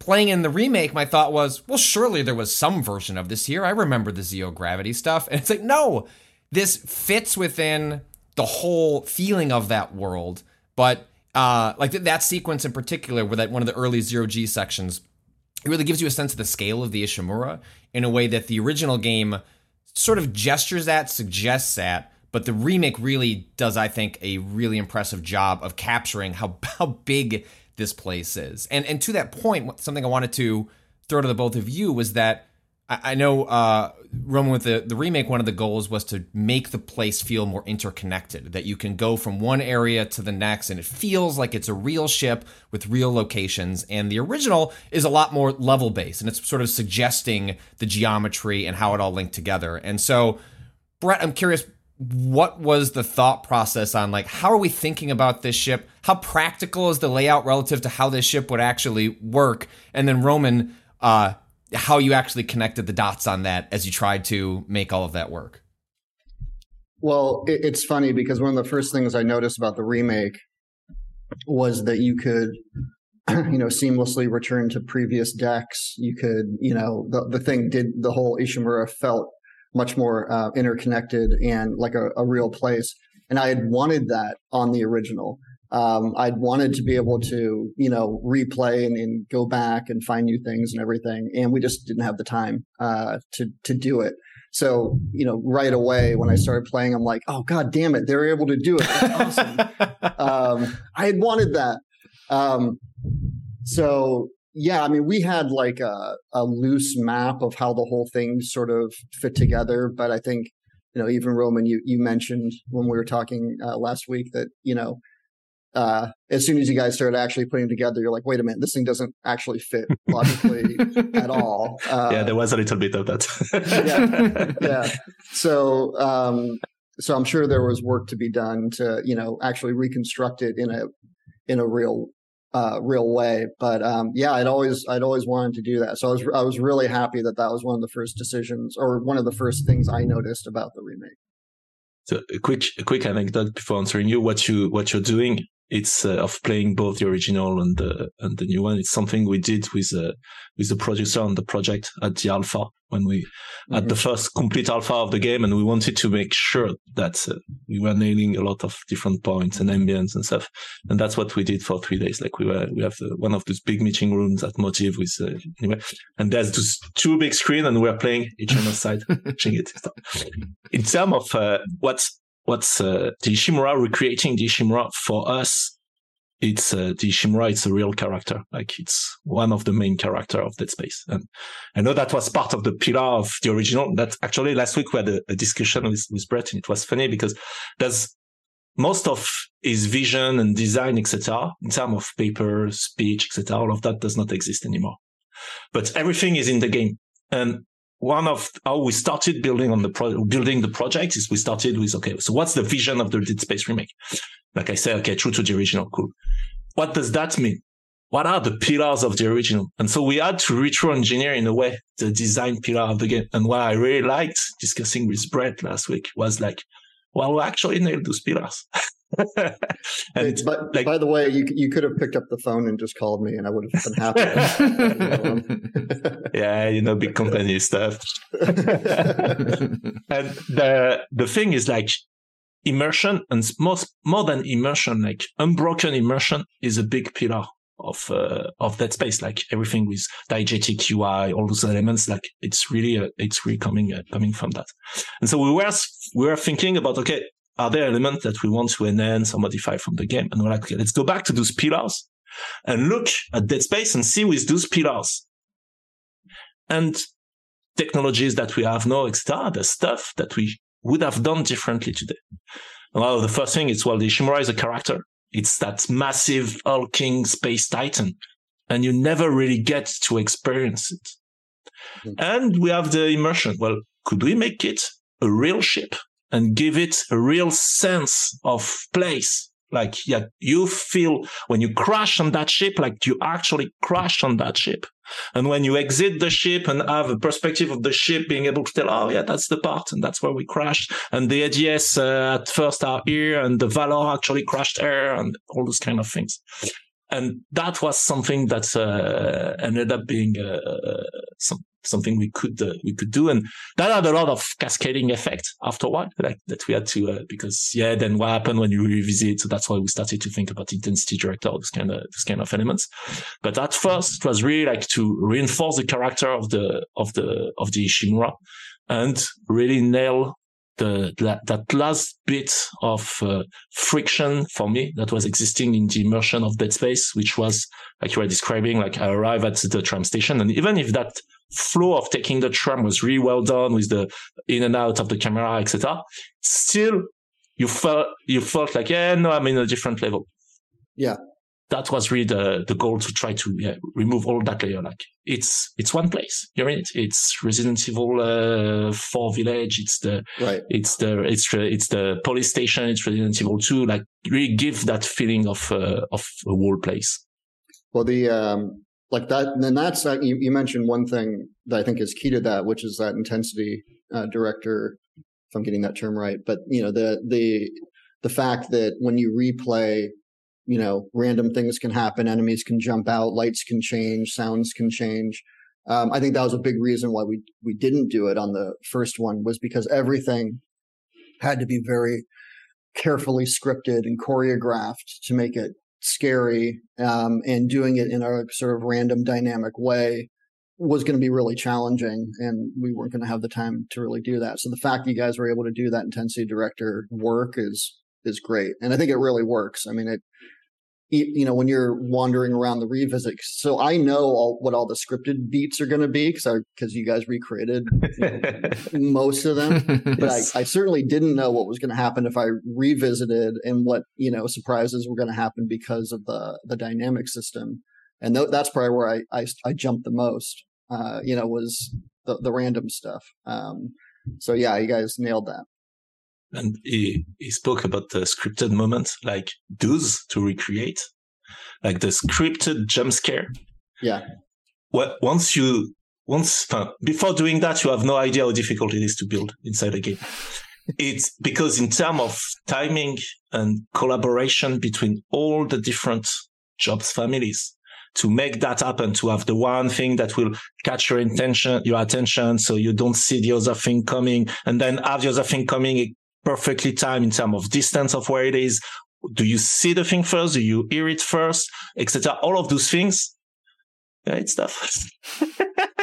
but we were able to build the intensity director because we knew what were the low, the the highs and the low in terms of intensity, in terms of pacing of that game, what we wanted to keep, what should be our reference, and what's like one thing we did at uh, at first is to determine like what is the the average, the default pacing curve of that space like going room to room, if you had to say like, oh, that room is really tense, that room is more atmosphere, that room is big fight, etc. Like if you had to give intensity, tension, pacing values to those things, that's what we, we did at first. And then we were able to extrapolate. Okay. So now that the player is roaming freely those spaces, well, we know like he just left that big scripted fight that is an eight.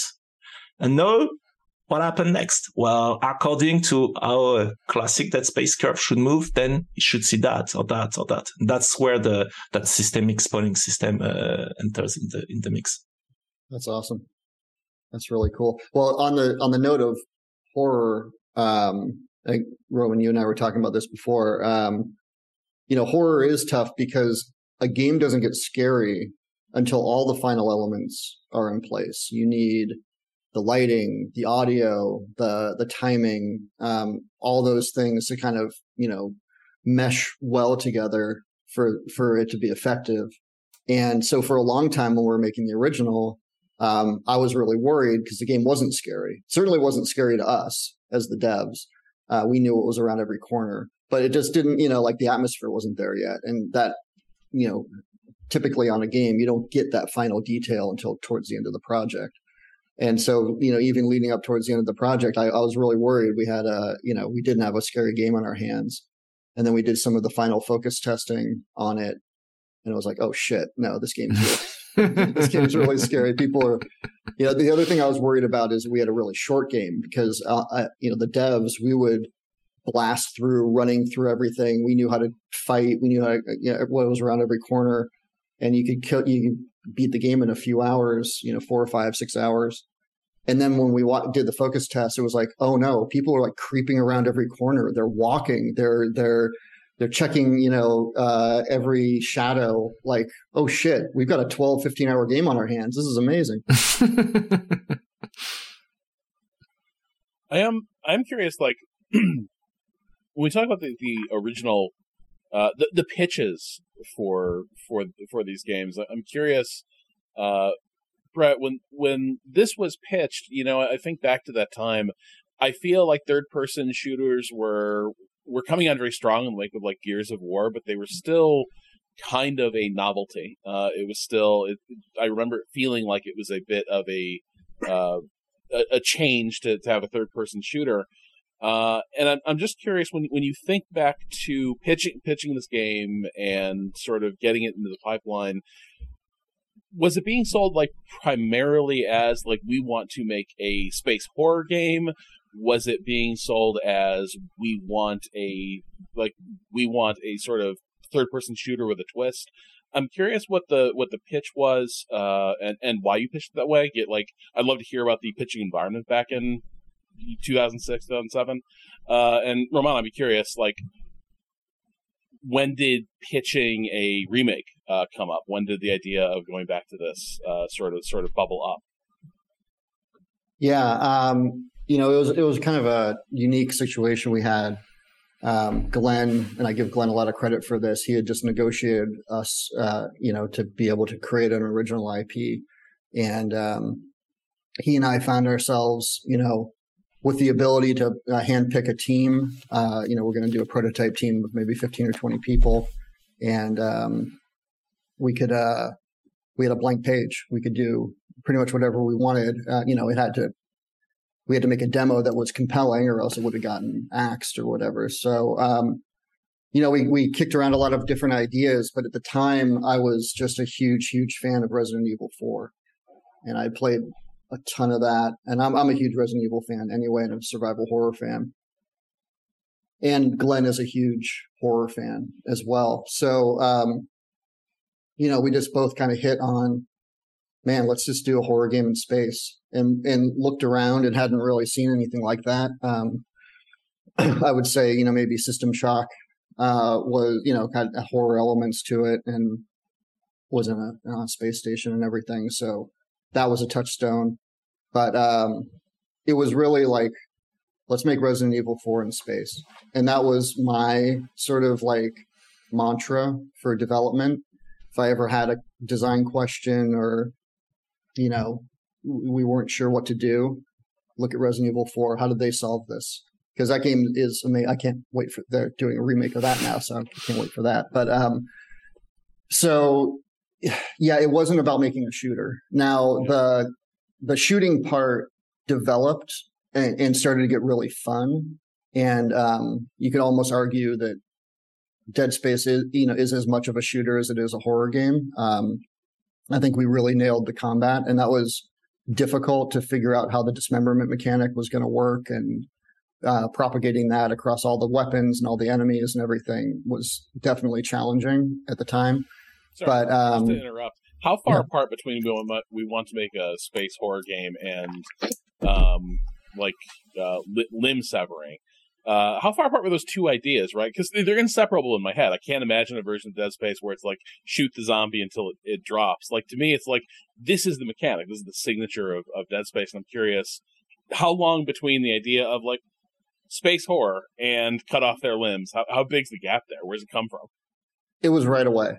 It was. It, I, I would say the first month or two of the project, we um, and again, I give Glenn credit. I think it. I, I can't remember whose you know idea it was, but I know he championed it. Um, and I got behind it, but I was worried about it because uh, I knew it was going to create all these challenges for combat and enemy behavior, and not to mention technical hurdles of tracking those limbs and figuring out how that all was going to work. Um, uh, the weapon design being complementary to the enemy behaviors. Like there was a lot there that I was like, oh shit, okay, this is going to be interesting. But it was really early, and our f- very first prototype and demo uh, had that as a as a pillar. Um, so we embraced it, and you know, I think it was probably I think that first demo was about six months after we started, and we saw it working, and we're like, okay, we can we can make this work. That first demo had uh, dismemberment, it had zero G, um, and you know those concepts were like, okay, I, I think we can do this.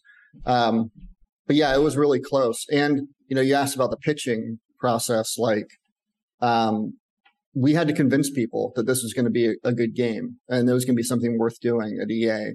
Um, and I remember we had an all hands meeting where you get the whole studio together. It's like, you know, and there's like four or five different projects being made. So we had like four or 500 people in the room and we showed off the first prototype, which was just like half of 10, 15 minutes of a level, but it looked really good. It looked like how Dead Space was going to look and it played how it was going to play.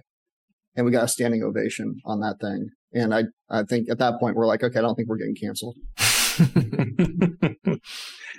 uh, for so for Motive, because when the project was a green light for for Motive, I was uh, not working at EA at that moment. But the the story is that there's a so they finished they had finished working on the on Squadron, or they were finishing working on Squadrons, and they were looking at what's next for the for the studio, and some people of uh, some core people from Motives actually worked for uh, Visceral Montreal when uh, when it was a thing. So, for example, the uh, the, art, the art director Mike Yazijian was art director for uh, Montreal when uh, Montreal helped on the DS2 and uh, and DS3. Mm-hmm. So uh, when Patrick Klaus, the MD of the studio, start to ask the lead, okay, so what's next for the studio? Mike was like, let's Space.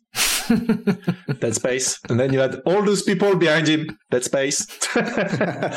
and basically that's how it got, uh, it got pushed. It's the, the fact it's me or the producer, the, the whole core team. Yeah, we were, we, we were really passionate about Dead Space. And that's the reason some of us like me or uh, the producer Philippe Ducharme, we came to work at, uh, at EA. But, uh, it's also like people from, uh, from Motive were actually passionate about Dead Space. And given the chance to given the when they were got asked the question what you want to what you want to do next? Well the one thing that came was yes Dead Space. And that's how it got uh, it got pitched. And then there was a whole case made around it uh, etc but that's how it got uh, it got pushed uh, at EA for the two of you uh Brett, I'm curious now that you've you've played through the you know the entire uh, remake and I, you know you're on your second playthrough. For you, I wonder what was the thing you were most nervous slash the thing that was most precious to you about what your team built that you were like, man, I hope they don't f this. Thing. I'm just worried. I, you know the kind of thing you were like, I don't know what this is going to look like. I'm nervous about it. And for Roman, what was the most precious sort of like either sequence or element, the thing you were most nervous about going back to this kind of modern classic and like, hey, we have to. This is the part we have to nail, and I'm. This is the part I'm the most nervous for. I don't know, you know, someone like Brett to like go back and look and like, hey, we honored the thing that you know your original team built. Yeah, I mean, I you know, I had heard about the I heard the announcement of the remake, and yeah, my first thought was, okay, don't fuck this up. Uh, you know, if you're gonna do this, do it well. Um, and then um, uh, there was a little bit of marketing copy around like improvements to the original, and I'm like, how dare you? what, what are you talking about? Improvements? Um, but like, yeah, no. So I, will- you know, I was. Um, We did not say improvement. We said enhancement. That was. oh, okay. you can see the whole marketing wording carefully choice. um, yeah. So you know, I w- I was definitely like hoping it would, you know, they had done it justice and everything. Um, I think I was hoping that the room design and the combat design was intact because those were two things I personally spent a lot of time on. Um, you know, as creative director, I was uh, directing the the game design and had a you know um, a big stake in the narrative and did some of the writing and all that kind of stuff. So I was hoping that like the the room design, um, some of the big showcase, you know, set piece rooms would be intact. Um, that the general flow of the story was intact, and and um, and then the combat, which we spent a lot of time on, um, felt right. You know, the enemy behaviors and the weapons and everything um, would at least be close. Um, and so, like I said, uh, absolutely they nailed it. Like it it feels like what i remember dead space to be. The stomp feels great. The plasma cutter which is to me the signature weapon of the franchise uh they totally you know got that right. Um i also did a lot of the balancing of the game like the um the you know the drops and uh, you know when you run out of ammo, ammo scarcity, all that kind of stuff, and um, that's hard to do on a survival horror game. You can tune the game in a way where suddenly players are out of ammo and having a miserable experience, or they're out of health, and you know it's it's a t- tricky balance. And so I was hoping they they got that right as well, and they they really did. Um, you get you know you run out of ammo at the right times, and you feel really great when you find that you know um, clip of plasma energy or whatever. So those are the main things, and and the combat the combat's tricky. Um, the necromorph behaviors are complicated, um, and uh, and they just recreated it in such a great way and enhanced it in some ways as well. Like that's the main thing is every single time I saw a change when I was playing, I thought, "Yep, that's additive. That's better." Um, they should have done that. We should have done that you know like uh, i wish i could have done that. You know there's a lot of those moments um, which is which is great. They're making you know those are hard decisions to make. I'm sure every one of those decisions they were worried about you know uh, disappointing fans or going against the grain and i think they made a lot of smart decisions there. So uh, first, thank you very much. but what was really, really stressful, like everything, because uh, because like even before thinking about the the view of the the fans or etc., it's like I was saying, like we were a fan of that game, so coming on it. We, we, we, had- the biggest pressure we had was the internal pressure of us doing that, of the team. And, uh, like, yeah, we, we don't want to fuck this up because we want, we love so much that game that we want that version to be good. Uh, but the, yeah, everything was tough to make. The difference, it's a lot of like visuals or ambience or pacing, like, uh, all of that. Because we had the original, because we could do playtest, etc. As we were progressing, we we're like, okay, we can evaluate those, uh, those things, know whether or not we're on the right track or, so relieve a bit the pressure, uh, during development. The part that was most stressful to me, it's the fact that, uh, we changed some elements of the story. First one, we gave Isaac a voice, and by doing that, we had to rewrite all the all the dialogues. And I think on that, the the senior writer Joanna Berry did an amazing job. But that was scary as hell because you cannot Mhm. playtest that. Like, Yeah. yeah. you can have you can get some opinion in playtest. Oh yeah, but but it's like hundred people.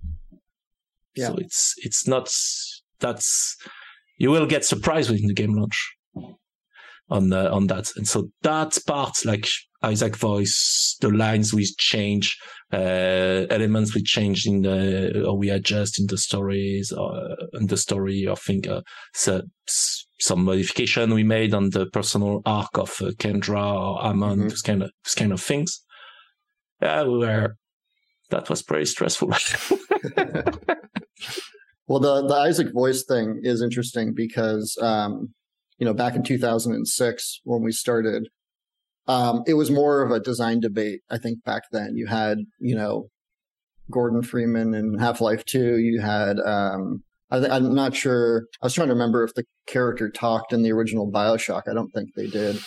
Um, it just it was more of like a a thing of you know oh should they talk shouldn't they do you want to really embody this avatar and have them be you or do you know if they and especially with a horror game or is, is he going to say something that's going to throw you out of the experience and you're not going to feel like um it's you know you're as immersed?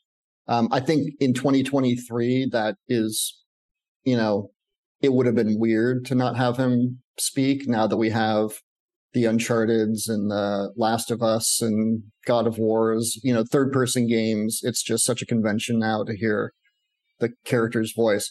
So I think what you guys did really well was you didn't have him talking all the time. He wasn't a chatterbox. He wasn't telling me what to do. It was, you know, spar- uh, sparse and what that kept, you know, I think it kept the immersion going. It didn't break things um, at all. So uh, I think Yeah. that it was a good decision. yeah, our goal was to, to, even though he talked, was to not have him break the, the isolation, feeling Mhm. that you're really alone. And that's why you're scared. Like you're in the dark, you're alone, you're trying to find the switch, you talk to yourself instantly, it reassures you. Even if it's just your own voice. So that was something really important for us. Like, yeah, he's going to talk, but only when he's being told to. So it doesn't break the immersion. Like our goal was to add agency, a bit more agency to the character, reinforce that uh, engineer fantasy, like he's part of the solution, part of the plan. Like he's, uh, he's not just uh, doing what he's being told to. Like he's, um, he, he has a voice like uh, like Kendra, and so he's part, uh, he's part of that. But the reason at first why, uh, why we thought about it was because of Dead Space 2 and 3, etc Mhm. and Gunner Wright. And because first we're like, yeah, okay, it's, so it was not even discussion. Like it was, we were starting to work on prototype and be doing of some work on the, on the story uh, and the retro, uh, retro engineering a bit the story, the different themes and to, to help feed also art in terms of, oh yeah, so that's, that image means something. So that's why we want the hangar to be bigger or whatever. And at some point we're like, okay, who's Isaac Clarke? And for all of us, it was like, well, it's that guy from Dead Space 2 and 3, right? Yeah, but he did not talk in the original. And we're like, oh, fuck. Because for all of us, like, yeah, the memory. if you ask anybody in the team, who, who is Isaac Clarke? Well, it's Gunner Wright. It's, Yeah. that's the guy. Yeah. And so that's, that's why it was a, it was a, a tough, a tough decision. It's because for all of us, it was him. We had uh, those people from the community with whom we were working. They were under NDA for the whole duration of the of the project, the community council. So we were meeting with them almost every month, etc. And they had the same answer, like when because we did not, of course, told them, yeah, we want to change the voice of, uh, we want to give a, a voice to Isaac because uh, that moment everybody would have said, oh no, no, no. But we said, okay, for you, who's Isaac Clarke? And they were, all, oh, it's Gunner Wright. We're like, oh, interesting. Yeah, he has a voice so that was a that was a, a tough one. But really, like I said, the moment where we said, so not only yeah, it was his face, but we could have taken only his face and not his voice and just use him for bugs stuff. But the moment where we decided really to give him a voice was two reasons. First, to uh, having Isaac talk helps with the dynamic with Kendra and Hammond because now when they're arguing, etc., they try to take him on their side. And so he's able to interact a bit with that. So that builds up on the paranoia element. And that helps make those characters a bit more, a bit more believable. So for us, that was interesting. And like I said, the other one was like, yeah, we want to reinforce the engineer fantasy. There's a lot of, of uh, changes we made in the game or additions we, we made to try to reinforce that, like circuit breaker and those kind of elements. And we're like, yeah, he's the space engineer, the guy that know how to fix that ship. It's not Hammond. It's not Kendra. It's Isaac. So having them constantly telling him how to fix the ship Now that we have Gunner's face, now that we can potentially have his voice, well, of course we need to do that. And so that's the the reasoning behind it. But that was stressful nonetheless. I am glad we didn't have to get in an argument about whether we should have kept the uh, zero gravity uh, mag boot jumping uh, se- sequences uh, just floating around. Because I, I, one thing I was I was stunned at was in those moments where I was like, I remember getting through the zero G therapy room being really hard. It was really easy in the remake, and I re- and now I think back on it, it's like Oh, that's because I was wildly motion sick after like two minutes of the, of the zero G jumping around. I, I, have no spatial awareness. The second the camera reverses, I'm like, I don't know where I am. I don't know. I, I thought I knew where I was jumping to. I don't anymore. Uh, so it's it, like the part of me that's like a bit of a space sci-fi nerd. I kind of miss the like. He should be jumping around with just mag boots to like anchor him to, to the spaceship. Like that's that's right. That's that's probably how it should be but man, it's a lot more playable just float around with my little jetpack. That that yeah, that was a decision that I'm I'm not uh you know, I, I don't mind at all. I think the original zero G mechanic, you know, it was meant to be uh you were meant to feel kind of helpless. You're meant to feel like, oh, I, I gotta commit to a jump. I'm going in one direction. I can't, you know, I can't adjust my course. Um, uh, it's meant to, it was meant to feel kind of disorienting, and all of this was sort of of a piece of Isaac being out of his element and and just trying to survive and everything. But um, I will admit, like the jetpack sequences uh, now are fun, and and they give us a feeling of like exploration and liberation, where I'm able to kind of like you know explore uh, around in a large space in a kind of a fun way. Um, and I think, and that was largely a Dead Space 2 mechanic, I think, yes. if I remember correctly. Yeah, yeah. So, yeah, I mean, I think that I'm, I have no problem with that change. What, well, so for us, we made that change mainly because, uh, because of fantasy in the sense of when you think when you think about being in space, it's really the, that element of floating around. We felt like it was nailed in Dead Space One, but the, the element of being disoriented was still in the back of our head, like, and mm-hmm. still something we wanted to use. So it's it's less present than in the original on the sequence, but it was still something we wanted to use to push the tension at some moments. So for example, the first time you explore in zero G and you have to go back in the elevator shaft, what's interesting is that you still have that sense of the the you should not be here. The place the, around you does not make sense for you to move like that. So it creates a bit that sense of tension because you're going also deep in the darkness, etc. So that was useful. And then the fight in zero G that we had to change some element, of course, now.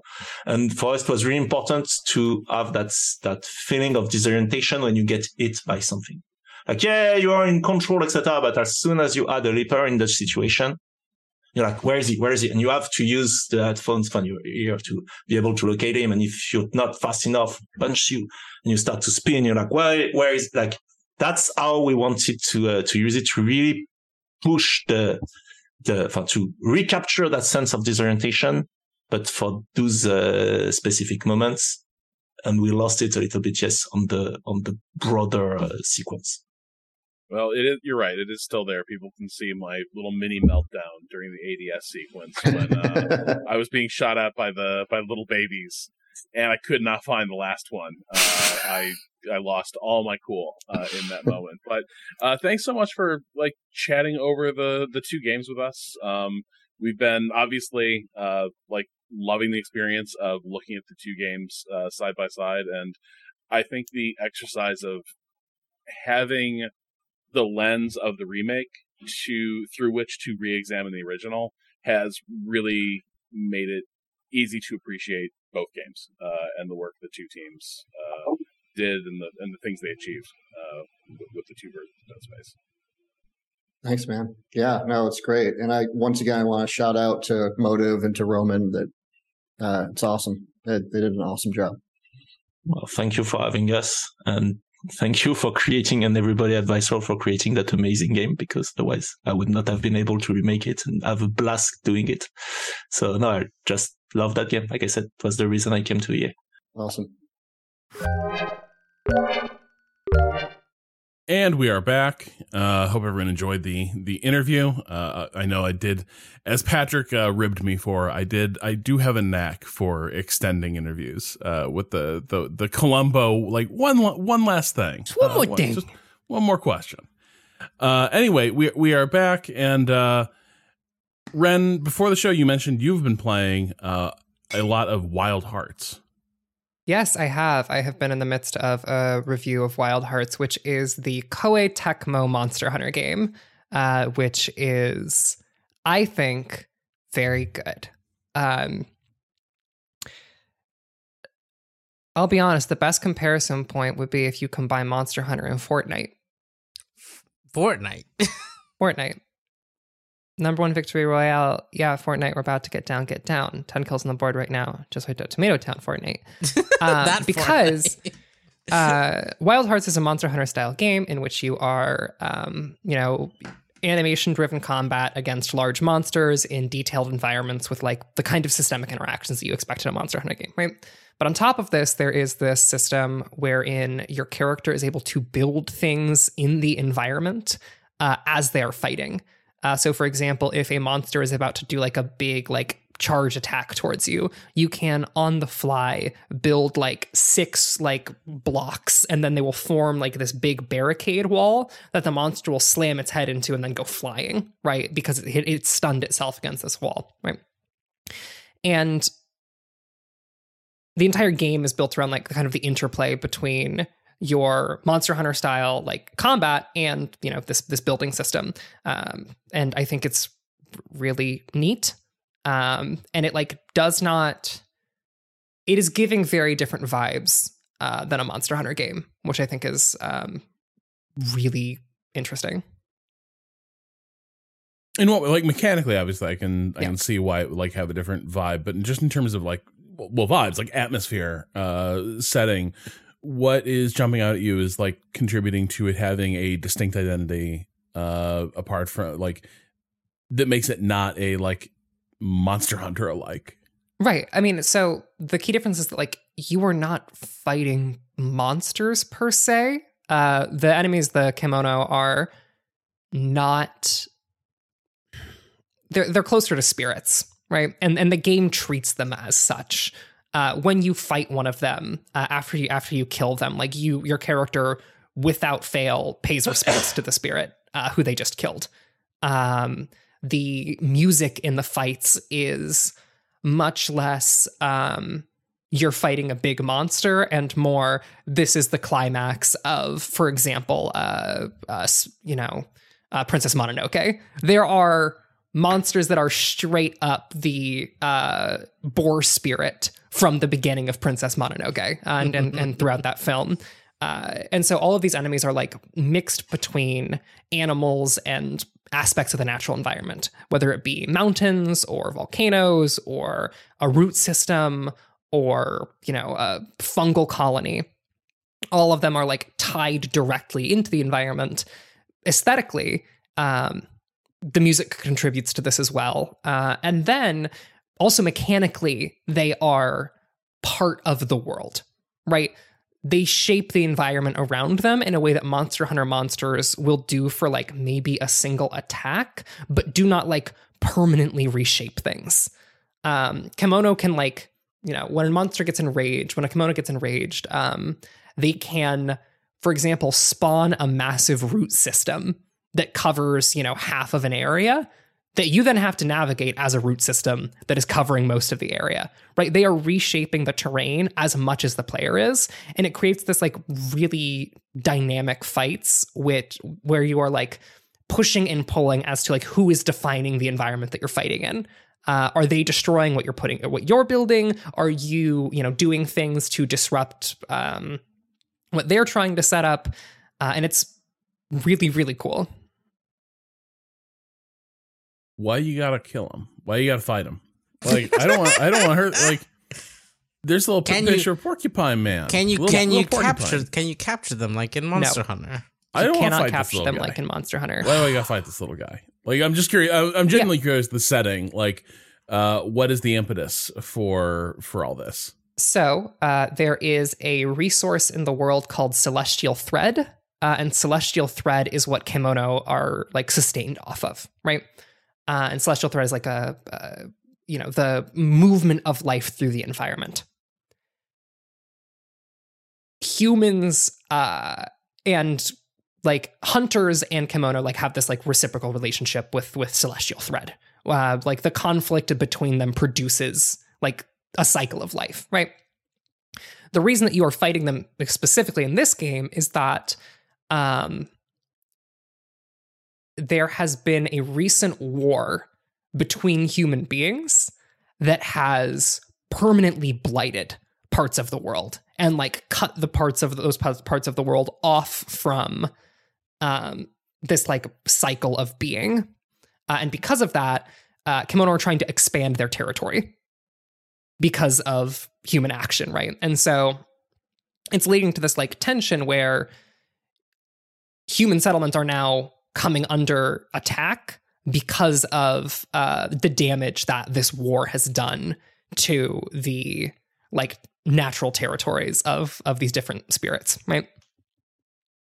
And so part of the game, like the narrative, is trying to find a way to restore the flow of celestial thread uh, back to the world or back to at least this region, um, such that they don't need to do this territorial migration that is putting them at conflict with people.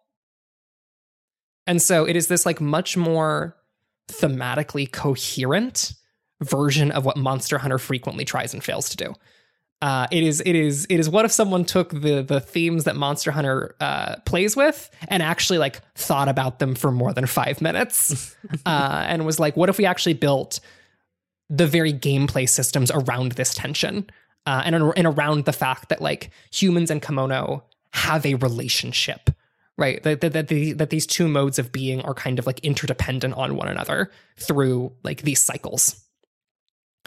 Um and this goes all the way down to like armor customization.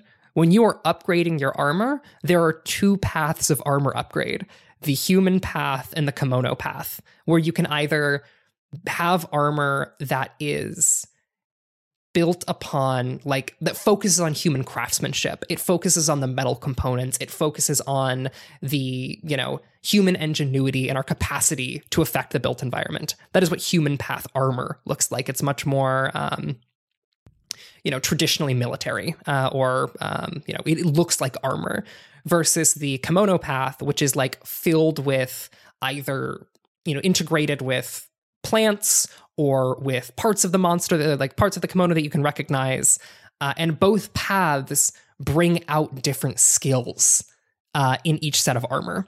And so it is the game is like so much built around this tension between trying to find a way to both exist as human beings in the world and also collaborate and you know work in con- work in concordance with um, the you know unbuilt environment. What do you do when you're not fighting monsters? You're I mean, a I'm hunter. curious in terms of like hang, like hanging out in between these and get like to what degree are there hunts? To what degree like what what are you doing out in the world? So it is pretty much all just hunts. So it's hunts, and then there is a hub town, which is uh, Minato, which is the hub town. Uh, you can take a bath there if you want. Yeah. Um, but the game is pulling on the Monster Hunter world or Monster Hunter Rise style of like once you're out in the environment, there are just monsters around.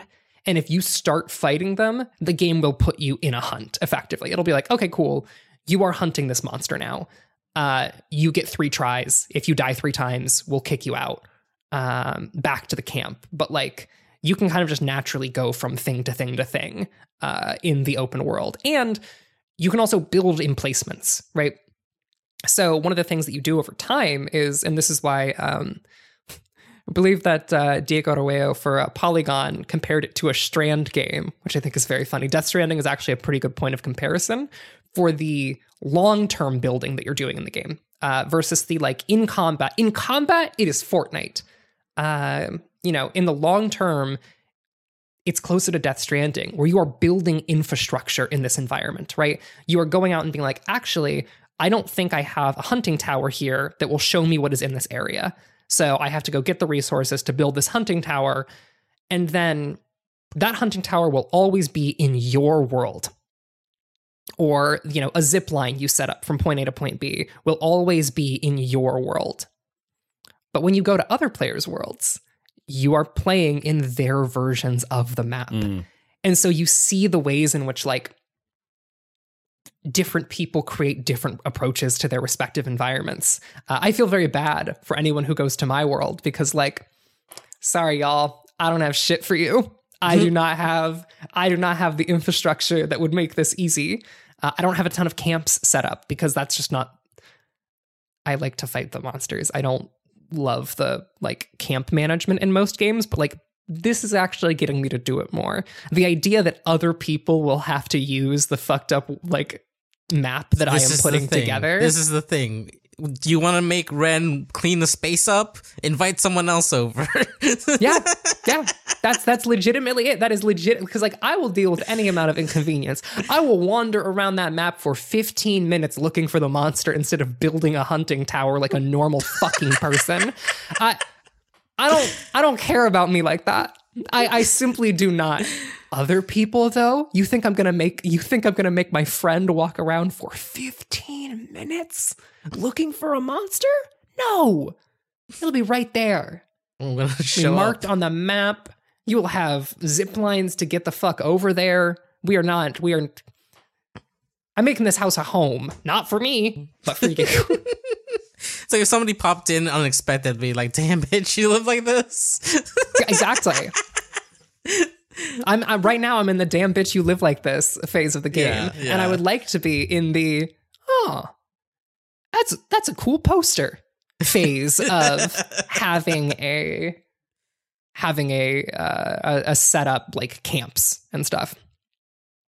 And uh, yeah, the fights are really like engaging. Each kemono is, is associated with an element and shapes the environment through that element. And so you have a lot more uh, attacks at range than you do in Monster Hunter, uh, or than you do with some monsters in Monster Hunter. Basically, everything you fight has a very real and dangerous ranged option, which is not always the case in Monster Hunter. Um, kemono are generally also, I think, a little bit harder to read because a lot of their attacks windups do look a little bit similar, which can be frustrating.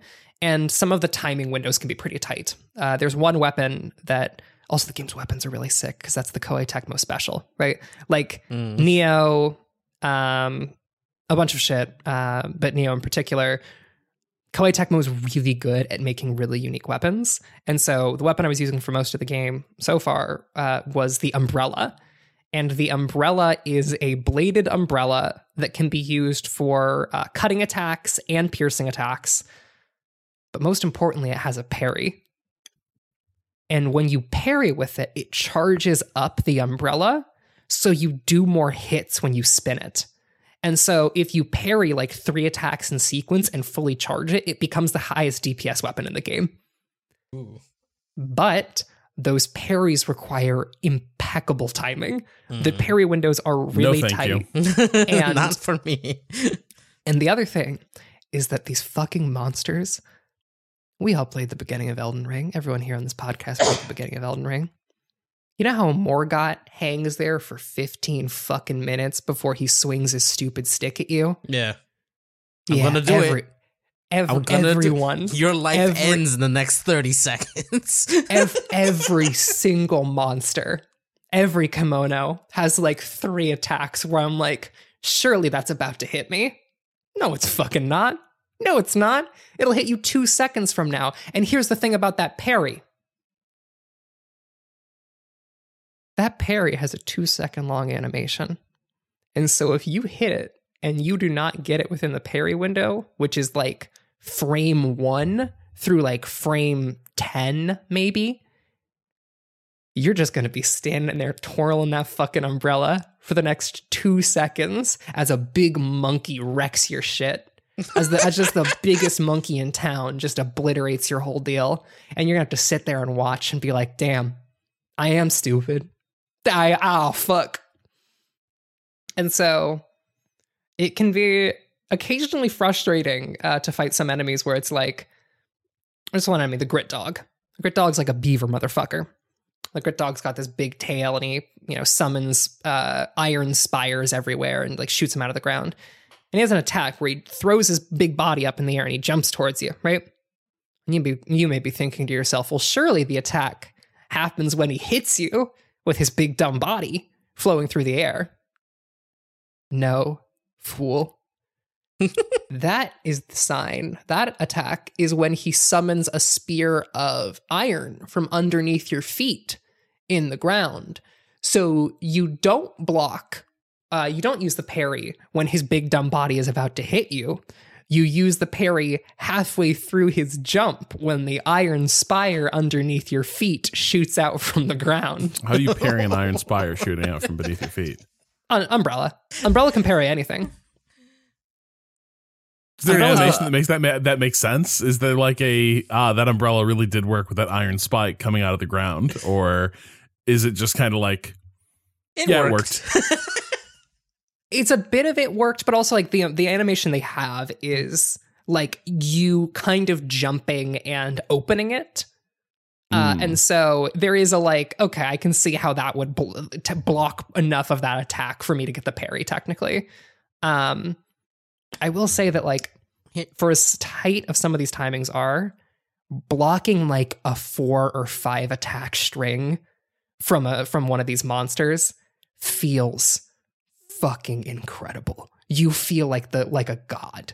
Uh where I when I was like parry, parry, parry, parry, and then the string, like the combo ends, and I have a fully charged umbrella, and I hit and I just see dozens of like 12 damage, right? I'm doing like three, 400 damage, like 300 damage a swing, just shredding through this thing. And, you know, the monsters react like Monster Hunter monsters when you're hitting them, right? They do, it is not as like when you hit a monster with a great sword, it's not the like smash gone that Monster Hunter has. I was gonna ask, do, do they have that same sort of like level of mitigation? Like in Monster Hunter, one of the things you can focus on is like if I hit them enough in a certain area, they'll react a certain way. Like if I hit them in- enough in the head, they'll fall down from stun damage if I'm using the right Yeah. kind of weapon. If I hit them in the leg, I can trip them, and like you kind of can lean on that in order to find better windows for attacking the monsters. Is this like that, or is it more based Yes. around? Okay, that's You are part, you are part breaking. Okay. uh, and different parts, uh, like just like Monster Hunter, different Yeah. parts have different resistances to different weapon types and different elements. Um, But on so, like, top of, that, things- you can also Mhm. start be a parry monster if you really want to be. right. yes, uh, one of the monsters, uh, the big monkey, you can break his little butt off, his little his little butt tail off, and he goes ouch, and he holds his and then he holds his butt and he goes ouch ouch ouch, and then it creates like this massive window awesome. uh, to get him, and it also it will knock him out of enraged status. huh. Um, Just like a Goku. and it's ju- exact. I'll be honest, Cado. It's just Rajang again. yeah, yeah, yeah. Like they just put. But here's the thing, Cado. hmm They made their Rajang like this the fifth thing you fight. Ah. Yeah, yeah. This they made their Rajang the fifth thing you fight, and that motherfucker hits like a Yeah, train yeah. and is wildly aggressive. In the games that And- I've encountered him in, which I haven't played a ton of Monster Hunters, but the ones that he Rajang's like end game, like Yeah, he's the guy. He's, a fucker. Rajang uh, is a Monster Hunter. He's a big monkey, uh, Rob, who's b- who's based on Goku. He is explicitly based on Goku. He goes Super Saiyan. Uh, the big monkey is famous for killing elder dragons, Okay. uh, which are the series like peak of monsters. It's Yeah. like elder dragons, Devil Joe, Rajang uh, are all able to fight on like relatively the same playing field. Uh, and so they throw their version of a Rajang at you pretty early. Um, also, it's worth noting that like these monsters can be big. Mm. Some Monster Hunter monsters can be big, but like some kemono are like four or five stories tall Damn. Is there is to there like any to their shoulder. is Not there, like like they're like wide too. Mhm. Is there any sort of like Um, um like mounting mechanics or climbing Yes. mechanics for those big ones or like how does Yes, that work? Because like you know Monster Monster Hunter is kind of like an off on. You're either mounted and you're doing attacks or Breath of the Wild, Shadow of the Colossus climbing Oh, is what we're is what we're looking at. okay. Um, All right. yeah. Uh, the only problem is that like I will say that it's a Koei Tecmo game, so it's a little bit rough around the edges at times, and you will get caught in geometry. Like uh, you, Mm.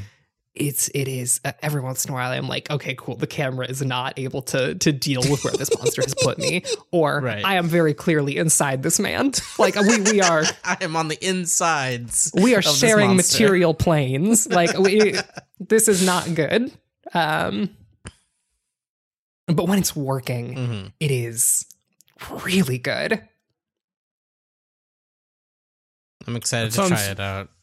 Yeah, that sounds really really cool. Um, definitely interested to see uh, how it how it evolves as you play a bit more. Um, I guess the only other thing I've got. So I played a game called Pacific Drive. Um, uh, I think its trailer showed up in might have been one of the uh, Xbox showcases uh, like last year, but uh, it is a game where lots of spooky stuff has happened in the Pacific Northwest, Mm. and you have to sort of navigate an environment that is now uh, sort of shot through with. Um, during my demo session, I was like, "So this is this this game is basically Station Wagon Stalker." and that is that is the most concise way I can think of describing it, uh, because like Pacific Northwest has tons of anomalies now, stalker style anomalies. It also has weird like creatures flying around, Mhm. uh, and to navigate this world, you have a station wagon that is kind of um like the Ecto one in Ghostbusters. Like as you develop it and upgrade it, you sort of harden it against anomalies, and you put all sorts of like weird gadgets and uh, equipment on it. Um, but yeah, the where it gets uh so it's also a it's a run based game and when you go into an area you drive your little your little station wagon uh a- a- along it and you're trying to like collect crafting materials and resources so you're like hopping out of your car to like go uh you know go through the ruins and try to find equipment and such but you're also trying to gather resources that will enable you to like use your MacGuffin device to allow you to uh, like survive the the anomalies and open up new areas in the game. But as you sort of uh, as you sort of go around, like the the big thing is a lot of the anomalies will hurt your car in one way or another. So, like for instance, uh, in the demo, I was saying like you might just encounter an an anomaly that's like a big floaty bounce pad type thing. So you'll just be driving along and then suddenly your car just begins to sort of flubber through the air. And uh you know, it depending on how it's weighted, it might just suddenly like tip toward the ground like a diving airliner. Uh and so you got to kind of watch out for watch out for that. Um or and this was this is where like the game seems particularly set up to create chains of misfortune. Mm. And so one of the things that uh, the game, like you know, is going for a bit of an eerie atmosphere, but also like the creature behavior seems more uh, like mischievous than than malevolent. uh, a lot of the little things that are flying around and getting up to mischief in this world are gathering like bits of junk themselves. Like you'll see, like um, I don't know if they're you know I I don't know if they're like technically animals or not, but they certainly look like uh, like flying creatures. But they will extend little like tendrils of energy down to the ground and scoop up junk. It's like flying like little magpie behavior, and they love car parts. and so you will like you'll you know you'll drive along you'll pull up to a gas station you'll be like i bet i can find good loot in that, that gas station somewhere in its garage and such. You'll get you'll you'll run out and start getting stuff. And then you'll hear like kerchunk and you'll turn around and you will see one or maybe several of these creatures just stripping your car uh, before before your eyes like pulling off doors side panels some of your equipment etc and you have like you have crafting materials so you can sort of like do spot weld repairs like so you hold your welding gun up to the car and car heals. But like you also don't want them to take that stuff so you can you'll you'll start chase them down and grab the stuff and you know bring your car's hood back because this all contributes to its damage resistance its ability to survive the the vagaries of this of this zone um but as you are doing that the odds of other creatures coming along begin to increase. So like there will be creatures that just sort of forget stripping your car. They will hook a little proboscis to it and just sort of slurp it and start taking it away with them like entirely Wow. along, the level like just towing your car away Oh no. and so you know now you'll have to you know forget the guy who's flying off with bits and pieces of your car now the whole car what is left of it is being taken away by a different creature and is just being like hauled bodily into the woods this can also happen while you're driving the car at which point uh, you are sort of like trying to counter steer against it like it, it looked like you know through some driving chicanery you might be able to break the toe Mhm. uh, and and get away from this thing. But for a little while, you're gonna have to like drive into the skid. Like you can't. It does not seem like you can just like you know hit the brakes and you'll break contact. You're gonna have to figure out a way to sort of um, create a little like angular momentum to to break away. Um, and all of this is timed against. Uh, there is a I think I, I think they were sort of explaining this is kind of true in every zone you go. So the idea is that there's a storm and like a Fortnite style storm. Uh, So Mhm. we're in the day of the Fortnite alike. Uh, every zone, eventually, the storm is coming, and it will come in from some edge of the map and will just steadily narrow down the range of the map where you can exist freely. And if you're caught in the storm, your car gets damaged. Uh, now, the and then once the car's like you are not tanky at all like once the car's done you're done um that's that's kind of the that's kind of the gist of this is the the car is your uh this is your submarine effectively uh for for dealing with the depths of the of the pac northwest here. So once the storm is done you're done. But the car can survive in the storm for a bit so that they they were sort of pains to outline like they're as you might expect with a game like this, they're focusing a lot on balance in terms of like they don't want it to be like these spirals go so bad so quickly that you're just like, well, I just got fucked. Like this is Mhm. not like this runs over, I'm screwed. Uh, but also they don't want it to be totally trivial. Uh, so like the storm balance is a key, uh, a, a prime example of that. Where like the storm should be scary, and they they they it certainly visually is quite something. It's like a wall of like crackling energy coming coming at you.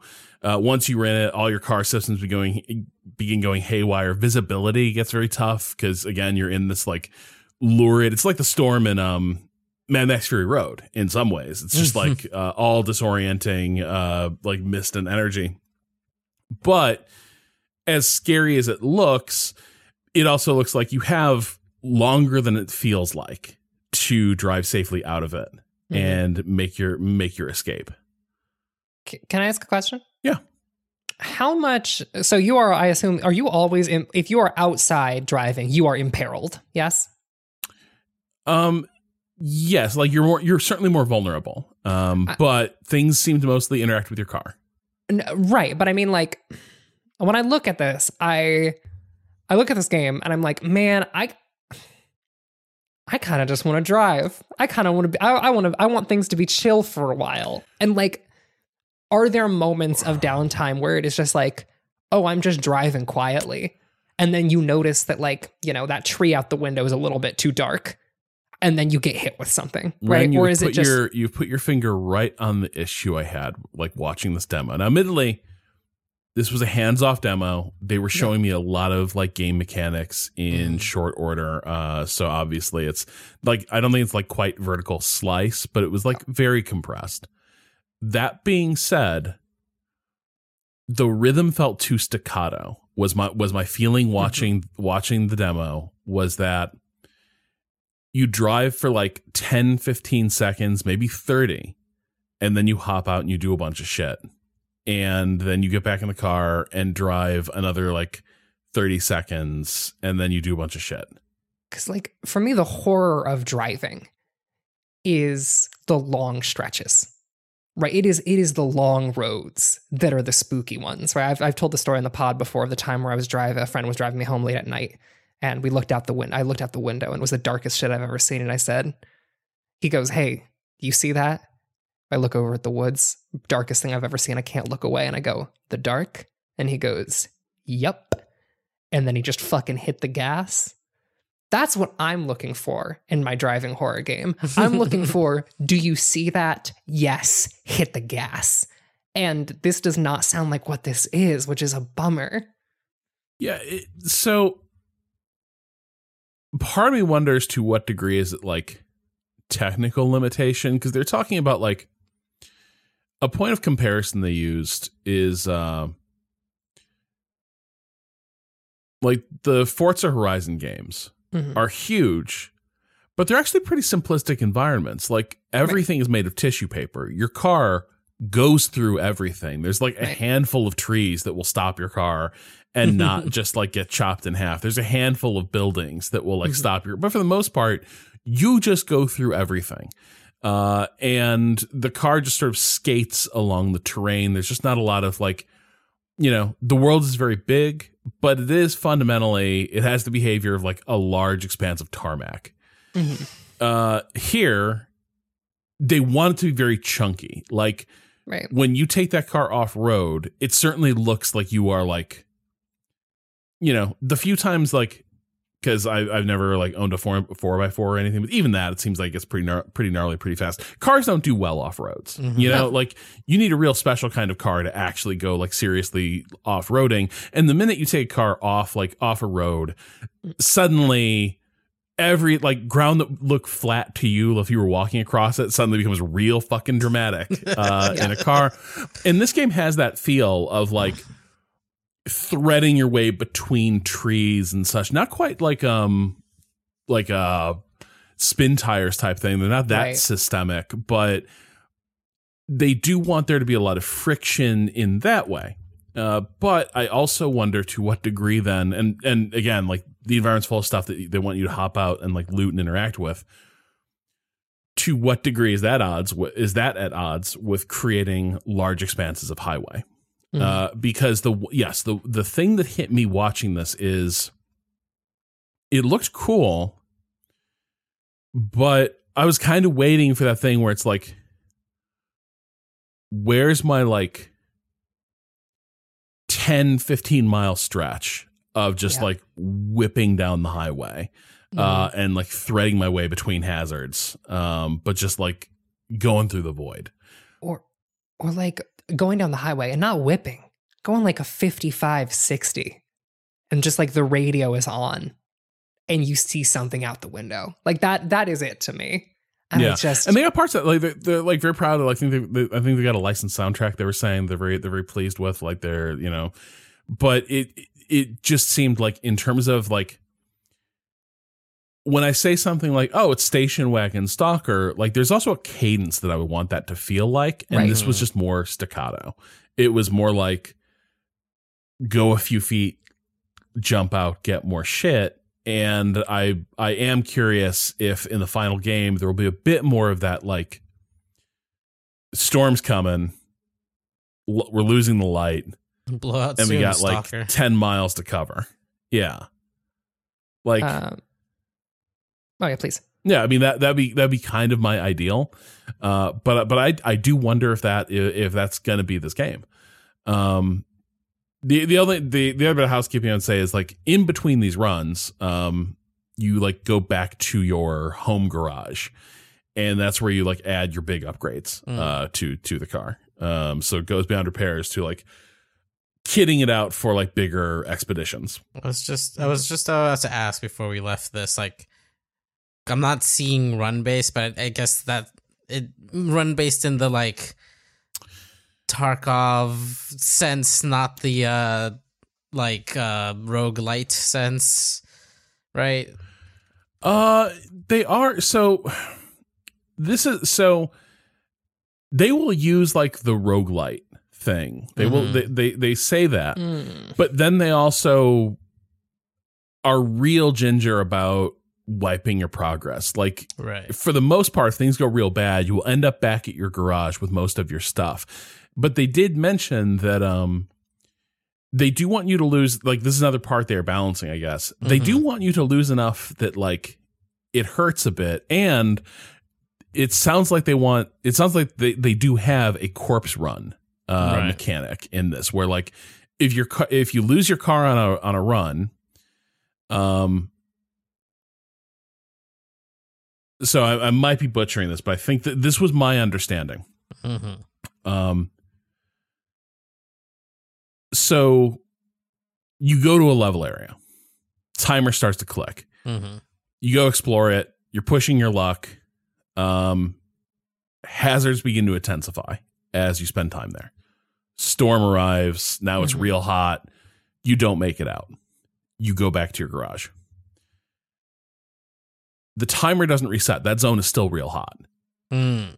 but your car is stuck there if you go immediately with whatever piece of shit car that is in your garage that like is your sort of backup or whatever the game gives you for your default Mhm. and you do the corpse run like a certain percentage of a hundred of all your stuff is at the ruins of your old car Okay. but you're going in while the zone is hot if you give Right. it time to cool down as time elapses you will recover less and less from the like husk of your vehicle Ah. um, which I love corpse run mechanics. Like Uh-huh. it's like they were the worst thing of M- old MMOs, but they're also like one of the most nostalgic elements. Like it's such a a, a cool idea. I loved it in in, in ZombiU.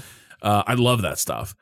I think it like that stuff sounds cool. Um, Mhm. but it also like they're trying to tune around not wanting it to be too punishing Right. so that you still have enough you can continue on with your game and continue playing but they're also trying to hit it where it's like it's still worth it for you to go and bear those risks and go get your shit Right. when when you're doing those corpse runs, right? Where I mean, you haven't been hands on, but do, do you get the vibe that like knowing what you're driving into beforehand helps, or is it like because you mentioned like you know the the fact that like little bits of the road uh, or little bits of off roading will be like that. I didn't realize that was a hole, and I fucking slammed into it. Right when you saw that, did you get the sense that like did you get the sense that when you are driving, knowing the environment first will actually help you? yeah Or is that it does like- seem okay.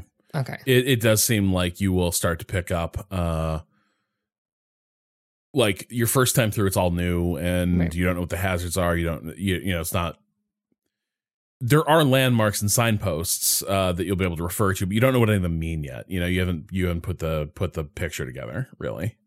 because like one of my favorite things in like something like State of Decay 2 is going through a town for the first time and getting slammed with a horde and the next time being like, all right, I'm to drive around that town because I know if I go through, I am to get hit with something. Or like getting to a little bit of the road where you're like, oh, this fucking bit of the road where I have to go like this old military camp where I have to like weave between these stupid fucking cars to get my shit Yeah. back to the base. I I hate this stretch of road. I'm like, that is good. I, I love to hate a stretch of road. Man, I am so glad you brought up State of Decay because in terms of cadence, when I was talking about that rhythm, this feels a lot like State of Decay, and particularly State of Decay 1, where everything feels real. Like cars exist, but it's like you hit the gas and 10 seconds later, you're at the place that you were going to. Um, and it feels a bit like that. I am like that. That's another good uh, analogy that you you made me think of because it has that vibe. And I think that State of Dec- Decay 2 made it a lot better by giving you a lot more time Right. between places. Right. When I think of State of Decay 2, I think about the long drives to get from one end of town to the other, Yeah. where nothing happens. And I'm just sitting in there with the NPC I brought along, hoping that things don't go bad.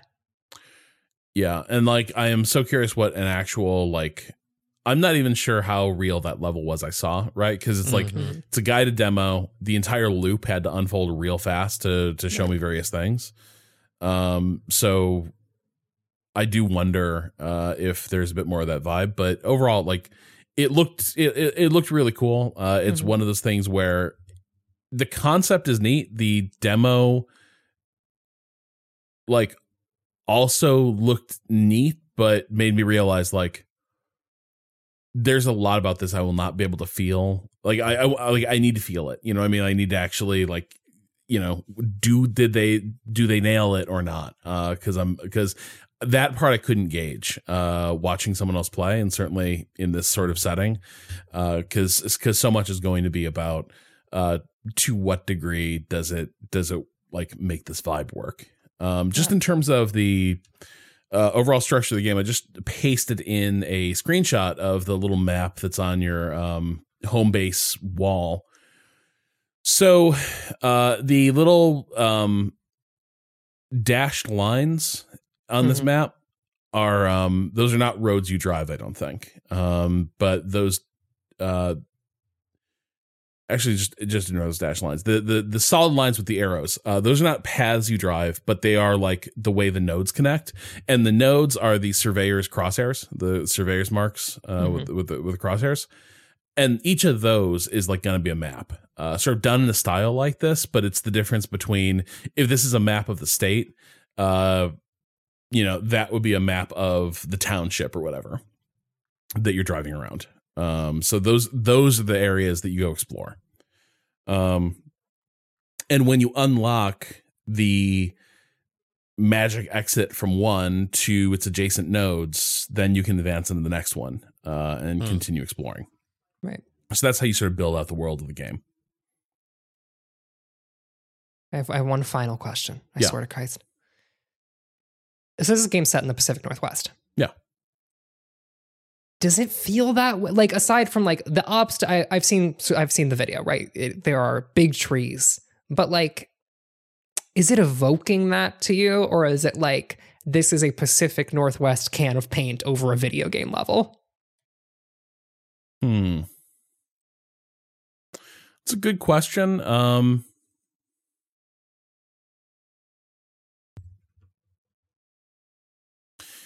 I think it I think it evokes it, but but like I could easily see it being the can of paint. This is where I go to the like you need to put your hands on it. You know what I mean? Yeah, it yeah, like yeah. it certainly has elements of the look. Uh, and a lot of the screenshots they really punched up. Like, uh, obviously, it's beyond what I saw in the demo. Right, they're really playing up the uh, the low hanging fog, the mist, the the the depths of the blue light. Uh, didn't see that quite as much in in the demo, but obviously that's work in work in progress. Um, but you know, the the the thing I would say is like they're also really trying to get at you're in the backcountry almost. Mhm. Uh, so you know, in in some ways, like it it seems like this game is gonna be largely like small rest stops and then woods and country roads. Got it. Got it.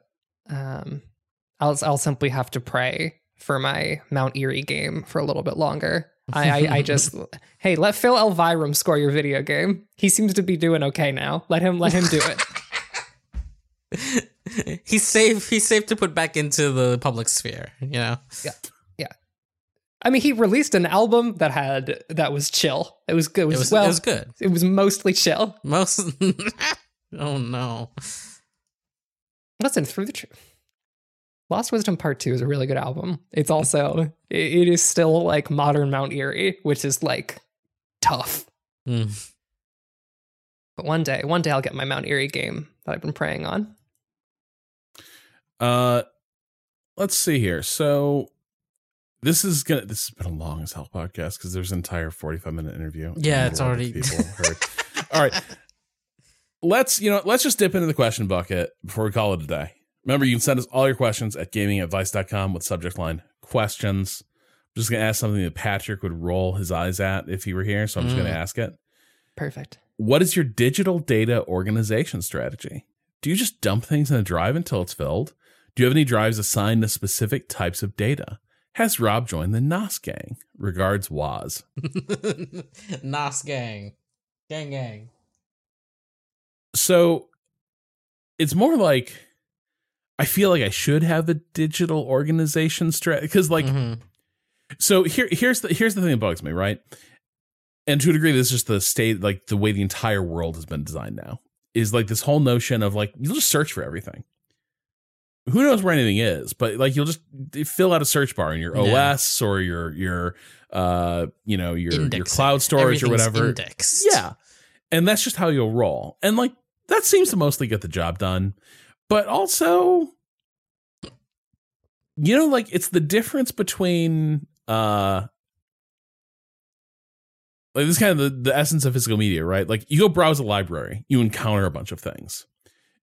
If you're beholden to search, you encounter roughly the couple like the thing you were looking for and maybe a couple other things adjacent to it. But it like works. There is no sense yes yes. And then like there's no overall like logic or like here's how i can like browse and locate things. So like that's that's kind of where i'm at. I don't really like i've sort of just by expedience ended up in this world of like i'll be able to search and like dig it out but i'm not totally comfortable with that. Ren? So I read a I read an article about this recently that I have some qualms with, but this has actually become a problem in some uh, college in, in some, in some universities because you have an entire generation of graduate students who was raised without physical infrastructure for like data cataloging, and a lot of programs are not a lot of like research based applications are not built to work with search. You got to tell them where to send that file. You have to tell them where to send that data output for like your spectrometer or whatever the fuck.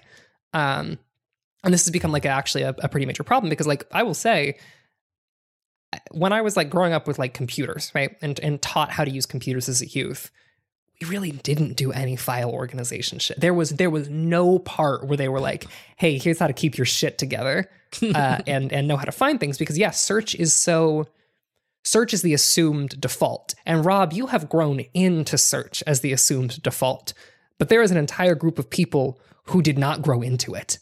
And it is like actively causing problems with the way people think about research and data because what you're saying here is like, yeah, there's this entire, you know, search only shows you things that are vaguely related to what you asked for and not like the process of walking through a space and being like, wait a minute, I bet that would be useful.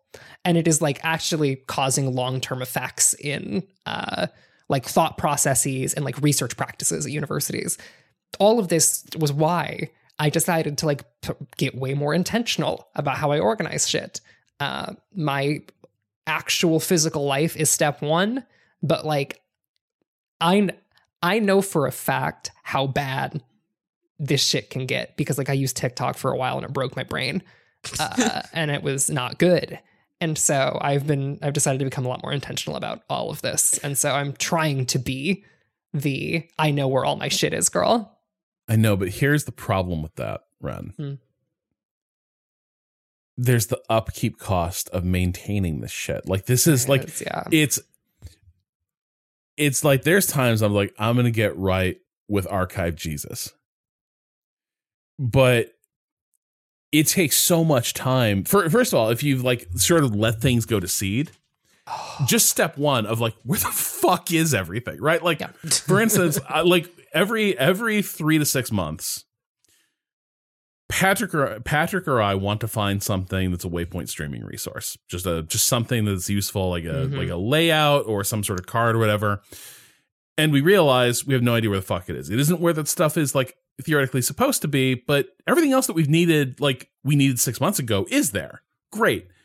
But then there was something we know we saw like uh, two months ago that like we like was worked up. Where is it? We don't know. But everything, everything in your life is designed to just have you toss that somewhere, not in the intentional slot that you created. Everything, the frictionless path, and we all like go frictionless in the like throes of a busy life, busy workday, is just like fling it in there, throw it up, and and search Jesus will catch it. Right? Search Jesus. But then you come that so step one is just like I need I need to put this stuff in some sort of organization is okay, step one, think about everything think about all the shit that you you've got like sitting around from six months that's like basically just a folder full of just like random work product. Cado, Mm. a, a not insignificant amount of interactions between Cado and I is one of us going, "Do you have that overlay? Or do, you, have, that excerpt?" thing? Yeah. And then 30 minutes later, one of us may show up with it, but like it is about at least a 30 minute delay every fucking time. And I'm I mean this for both of us. To be clear, this is not me going It- at Cado. This is me going at me too. Like it is There are it's dark there, out there here. There are things we needed to like bug Joel Fowler about. Like three years after Joel left, it would be like, Joel, do you know what the fonts we use, the Waypoint font pack? Do you know where that is? Do you still have that? Because like, it's somewhere on the Vice drive. It exists, but the last person we know had it would have been Joel. So like, we would just bug Joel out, out of the blue. Every, this- everyone on this podcast right now, every one of us, our title is producer in some way, shape, or form. The job title on the form says the word producer on there. That doesn't mean that we have the producer skill set that people think of. We we simply we do not. I wish we did. What a beautiful world that would be. Well, this this this, this question asker uh seemed to be like wondering about like our personal and like all of this just gets ultimately exacerbated if you ever have to share anything, right? Like it's worse when you're trying to do specifically this thing of like a- a lot of people might want to see this file. Uh cuz I know where all my shit is, but remembering that there's like different shared areas that are like uh organized differently because there's multiple hands on it like that just uh, like is its own its own Oh. other issue there's this entire there's in the category of things I can't live without that are not files I own, but I interact with a lot. So they're like important starred folders because they don't like exist and they were useful. Like I can go through into the like shared tab in Drive or something, but that's a fucking mess because it's like, oh, you want you want oh, you probably want that folder uh, from that place you got fired from like five years ago, uh, six years ago, And it's like, to I- you yeah, and it's like uh, I don't actually. So I, uh, I need this one folder, and so you end up having to like star the things that are important, the the like quick reference stuff, and so yeah, Yeah. it's just like it all feels pretty chaotic, and there are times I'm like, man, if I had a couple weeks to just go through and like create beautiful folder hierarchies and like organize all this stuff, that would be beautiful but it would follow the same trajectory as every time I've done that with my, my fucking kitchen, Mhm. which is maintaining the garden is almost as much work as creating it. And you know what? You know, maybe maybe this is maybe this is also an age thing. Uh, because of again computer like education and and and also because I've had to I've had to have a lot of different emails. I've had to have a lot of different Google accounts over the years. really Yeah, I had my personal one. Mhm. I had my personal one with my dead name. I had uh, my high school email account. I had my college email account. I had the email account. burner. I had the email account that I used for uh, things that said you had to be over 18 when I was under 18. I had my uh, second one of those accounts when I couldn't get into the first one because I forgot the okay password. so this is what i was gonna and there ask, are yeah. documents in Google Drive spread across all those fucking accounts. So every once in a while, I'll be like, where did I put that poem from four years ago? And it could be in one of five different Google Drives. And I have no fucking clue which. So then I have to go in each one and be like, well, I only remember one line from that poem. So let me search this one line, what, Yep. what I believe to be the one line that I can pull verbatim from it, type that in here. Uh, no results. Maybe it's in this other drive. No, it wasn't in the other drive. It was in your fucking Scrivener. You idiot. Oh, it was yeah. in your Scrivener from two years ago on your laptop. You thought it was in Drive, dumbass. It was in Scrivener. You Fuck thought you. Scrivener was going to be with you for life back then. And I, and you know what? It could have been. That's that's the shit. That's the shit is that it could have been. It could have been and I fucked it. I fucked it. And I know that, and I have to live with no, it. No, hang on, Ren. I tried to go back to Scrivener. That relationship ended for a reason. Oh shit. What about? And every time, Notion, Scrivener, every time I think this will be the one. This will be this will be the one. This will be the tool with which I can with which I can do it. And that's the key. That is the key. It's not the tools. It's having the skill set to do it. And that's the fuck of it all. Yep. Cuz like it takes so much longer and so much more intentionality to develop that skill set and those habits that turn it into maintaining the garden is easy for some people because they have taught themselves over the course of years to maintain that garden well. And here are us bumblefucks who never learned how to do it, trying to do it from scratch, and it's a nightmare. I think it's uh very fun. I'm super curious what Patrick would have to say about this topic. So my suspicion, my strong suspicion, Yeah. that Patrick has no fucking system. No. Patrick doesn't care. Patrick Patrick would like give us all the stink eye, and like, what the fuck are you doing? Like, you don't. You search. You don't need any of this. Right. Like the stuff that you need, you'll be able to find. The rest of it, what does it matter that you don't know where it is? You haven't thought to look for it in multiple years. So who cares?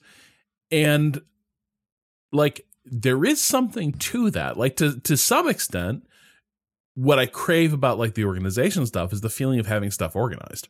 hmm Um that like that will be a bulwark against my own chaotic tendencies. If you don't have chaotic tendencies, it's probably easier to just be like, Fuck it. I know what I need and I'll uh, I'll find it when I do. Yeah. It's just Yeah.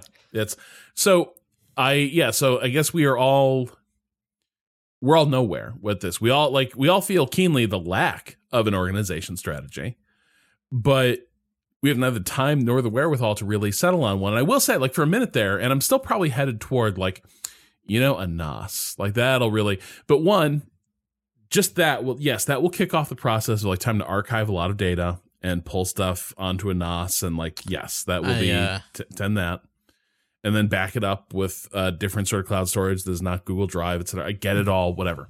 But you know what? When I listen to like uh, Brad and Will made, made a tech pod, and I hear them talking like every every third episode is them talking about NAS shit, and I'm like, what fucking problem has this solved? Because every third episode is like, well, you know, two of my NAS drives failed, and uh, so I'm doing a uh, having to restore data from one to the other. My backup's in place, and uh, just uh, I got to redo this whole system. All of it is like the or like the amount of maintenance of physical infrastructure and like data structure that goes into like having this sort of thing. Also seems like man, this is a time and energy intensive solution to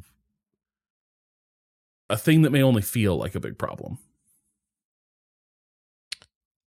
I have um I have what I like to call the poor man's NAS, which is five different drives that all have folders named the same thing, but only sometimes things go into each one. So like, uh, well, I, I started a video folder very specifically on my G drive, and I filled it with videos, and then the G drive got a little too heavy with videos, so I had to point ShadowPlay at a videos folder on the F drive instead. I have a programs file folder on four of those drives because Steam was taking up too much on the D drive, so I needed to put a second Right. Steam library on the E drive. Um, every it's everywhere, but it's in, it's in folders at least. It's not just thrown in there. I tried. every, everyone on this podcast. I, I think it's time that we had a moment where, where, where, we were- where we were honest with each other about something. Where do your recording files go? Oh, in a no. The- Here, that's this is the one thing Hold I do on. not fuck got with. It, I got it. I got it. yeah, go for it, Cado. No, well, mine is a very specific. It's in. I have a specific drive for all of our shit. It is the Pod Vault. It is one hard drive. It has on it all of our podcast stuff in folders organized by what show, whether it's the plus feed or the regular feed, what year, and then what day. Great. So I had the drive. I had the drive wrong. I was going to say it was the D drive. It's the E drive, Hmm. but it's on it's E colon slash Reaper slash renders. now there's one teensy little problem. Uh huh. So there's the work in progress files, Yes. and I can Uh-huh. retarget those. I can I could put them anywhere, Right. but I never think to. It's just once a year. Uh huh. I'm like, why the fuck do I not have any hard drive space? Why is this so big? And I begin the process of trying to figure out what could be causing it. And every year I rediscover the Reaper work in progress files. Aren't those just wave files? They're sequentially numbered, uh, like slices of wave file. Uh, that are Slices. yeah. The so Reaper, uh, Reaper is constantly generating like brief wave files as you record. Oh, so that's why you have to Um, export because then at the end it's not one single file already. Right. But I've Ah. never lost anything on like I've Right, never right. lost anything with Reaper and the one time I had to do a restore it stitched together very, very easily. So like I respect the system. Yeah. Yeah. Totally. But that folder is a nightmare and it is enormous. yeah. Right. You're making a ton of wave files. All right. All right. Here, here's where I come to you with my with my hands open. uh huh. That shit goes in the documents folder. Wait, no, I, hang on. what? Cado, uh, Cado, I have beautiful news. Yeah. that sh- If that I shit goes scr- in- if I go up one one level Uh huh. back to the Reaper home home folder, Yeah. there's a folder called raw. and raw What's in is there? that is where that's where the work in progress files are. Okay. Yeah. Yes. That makes sense. my, my recordings go into the do- into the documents folder. Okay. So that's bad. That's bad. Like first of all, like the documents folder is so on. horribly I also wanna- yeah. I, I want to give Cado's everyone go- some Cado's gonna- context on. Cado's gonna reveal something that I a darkness in my own heart.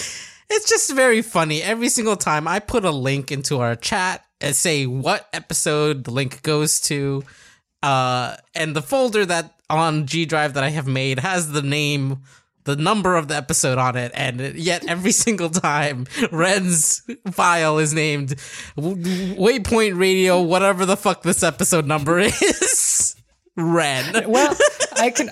All right, let's see. Uh, in my in my current drive, in my current documents folder, my turn. Nostalgia. Ren. Ren. Who is to say what episode of WPR? Ren. Waypoint Radio five thirty two. Ren. Waypoint Radio five. Also, there's two versions of each file. One of them is a WAV file. The other is an Adobe Audition project. Um. We go Wait, through you're some starting, numbers. on, you're starting audition files in your documents. Are you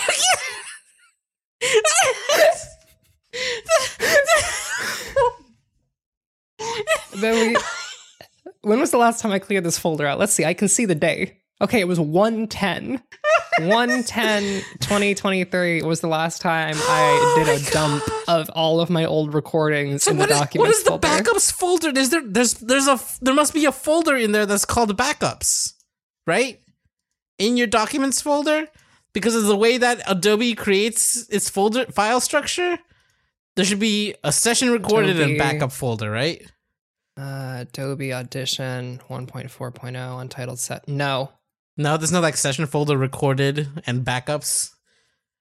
What? Where where No. are those where are those files going? i don't think those go anywhere they go. They have to go somewhere. i don't save things before i export them No, no, no, no. This is this is just how Adobe works. It it it makes a file as you're recording. So somewhere in a different place.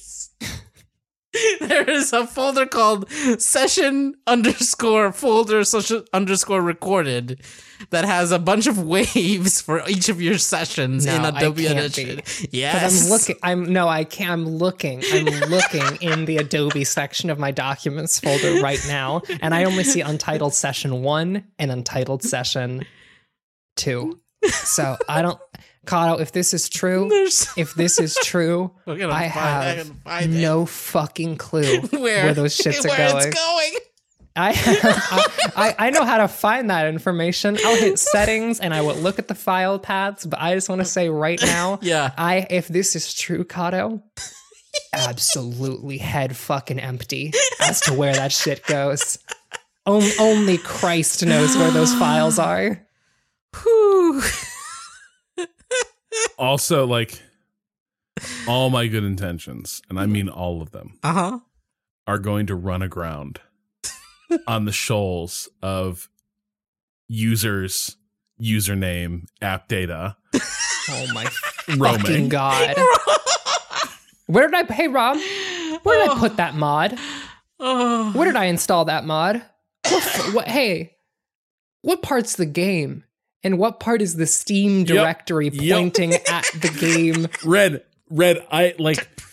I can never touch BattleTech again Nope. because like I installed that hu- that colossal fucking mod, That's uh-huh. Christ's BattleTech and now. immediately was like, well, don't know where that is. Oh my god. That that that that BattleTech belongs to God now. It will live on this drive forever. Uh, by the way, we're never playing vanilla again. Uh, it's just this is just what BattleTech is now. Uh, this is like BattleTech two. So yeah. Uh, anyway, that's where that's where we've all like what, what how are there ten gigs of start like that's not even that much. But why? What's happening in this roaming folder? God, okay, wait, where where where would this be? Whenever I make a new audition session file, Oh no no no! I don't make sessions, Cado. well, you got the little project file. When you make a new project file, it's just like no, I do. I, folders. no, no, I click new audio file, not multi-track session. Okay, that I might be that might be why. I think then. that's why that is why it is happening. I believe. I- Okay, we figured it out. But It's but you I you use you audio You files. still have I- the I project open- files in there, right? Which is a separate thing, No, I have the project file and the wave. and the wave. Okay, yes, I have. Maybe two, it just I dumps them both. each. God. For a Yeah. second there, I was like, "There's there's this whole world No, somewhere there's else." not a there's not a secret realm. No, no, no. I'm looking at multi-track session right now, and I and I was like, I found where the directory was, Cado. I found it. I found the directory. good. Great. Um, and I was like, why is there only two things in here? And that's because I remember that is when I was working on a long term project and had to use sessions Mm-hmm, of multiple files instead of just a single audio file. yeah, Um, and so I'm safe. Everything's okay. I promise. great, good. Well, we're all works in progress here, and uh, Lifelong learners. yeah, someday, someday we're gonna f- figure this out. Maybe We're, li- yeah, I, I, don't, I don't know. I try. I try. Like uh, there, there. If I was, if I had infinite money, the speed with which I would give someone three hundred dollars, five hundred dollars to just set up and fix my whole shit is make it work. a, is a just like all right. Here you go. I have, I have, I got, we got a scorched earth policy, my whole business, and I need you to reconstruct it. I need you to unplug and plug back, plug back in Yeah. my alive for me. And by the way, like it's um, you know, this is part like I'm toying around like, hey, maybe it's time to get a new PC. But you know the other best thing about a new PC? Empty. Yep, you haven't fucked it up yet. You haven't fucked it up This yet. is this is like, the one. this is- this is the one. This, is, the, draw. time. But also, this is the real draw of the NAS. It's like this NAS will outlive any one PC. right. And like this will get it like now the vault will be truly assembled and Mhm. perfect. Mm-hmm. Um and like and the new PC is a similar sort of vibe where it's like this time I'm gonna I'm gonna organize it. And do before this PC build before before I built this uh like we did this PC build uh while I was waiting for Newegg to ship me the shit I was just sitting with a notebook coming up with file structures and like this seems really logical. It'll make sense. And that lasted for about a minute until I was like oh I have filled the games folder Mm. hmm, that recordings drive could be a games and recordings drive. Yep. Yeah. Yeah, this is a real uh, issue. We don't have infinite space that is extensible. That's See- why the NAS is good, right? You can technically add more drives to a NAS and make it bigger when you run out of space, but it still acts like one drive. This is this is Renata's trick. This is this is the one thing that keeps me safe. Mm. I think I am more willing than anyone else here to delete and uninstall things. Mm, right. Because I will. That's such I a will. pain, though. I just wanted to install the thing I'm looking at and I be like, will. go. I will. No, see, this is the I do that all the time. It doesn't, but it doesn't matter. You can Rob never uninstall enough. You can't What? outrun the rot. Well, and also you can't out- outrun the just increasing size of like storage needs, right? Like, Yeah, true. like you know, it's like wow, uh, when did game installs get so big? Well, that's just the world we live in now. It's like, uh, you know, the hundred gigabyte install is like. You know that's that's practically stingy at this point. Like, wow, way to go! That that game installed at at, at under 100 gigabytes, and then you go from there to like, I want to really archive like m- media that is important to me. I want to get like good rips of like my favorite DVDs and movies and such. Well, bitrate equals data. And so the minute you're like, I want to perfectly reproduce uh, that like that great Blu-ray transfer, uh, is like bam, just huge amounts of space uh, getting eaten up. So like your your needs just escalate. Um, so basically, was we haven't figured it out, but we all think we will. We're gonna solve this problem someday Mhm. uh we're we're all looking forward to it when we figure out our lives figure out our needs I think but Rob at the moment breaks first Yeah. on making a, a NAS out of everyone here. I've considered Okay. it, but I think Rob, you're closer to the Oh. I'll never do it. Can I? Can I? Can I say something illustrative of my Mhm. problem right now? I want you. I want y'all to guess. I want y'all to guess what my current file is named. Uh, Ren Part Two. WPR WPR that one.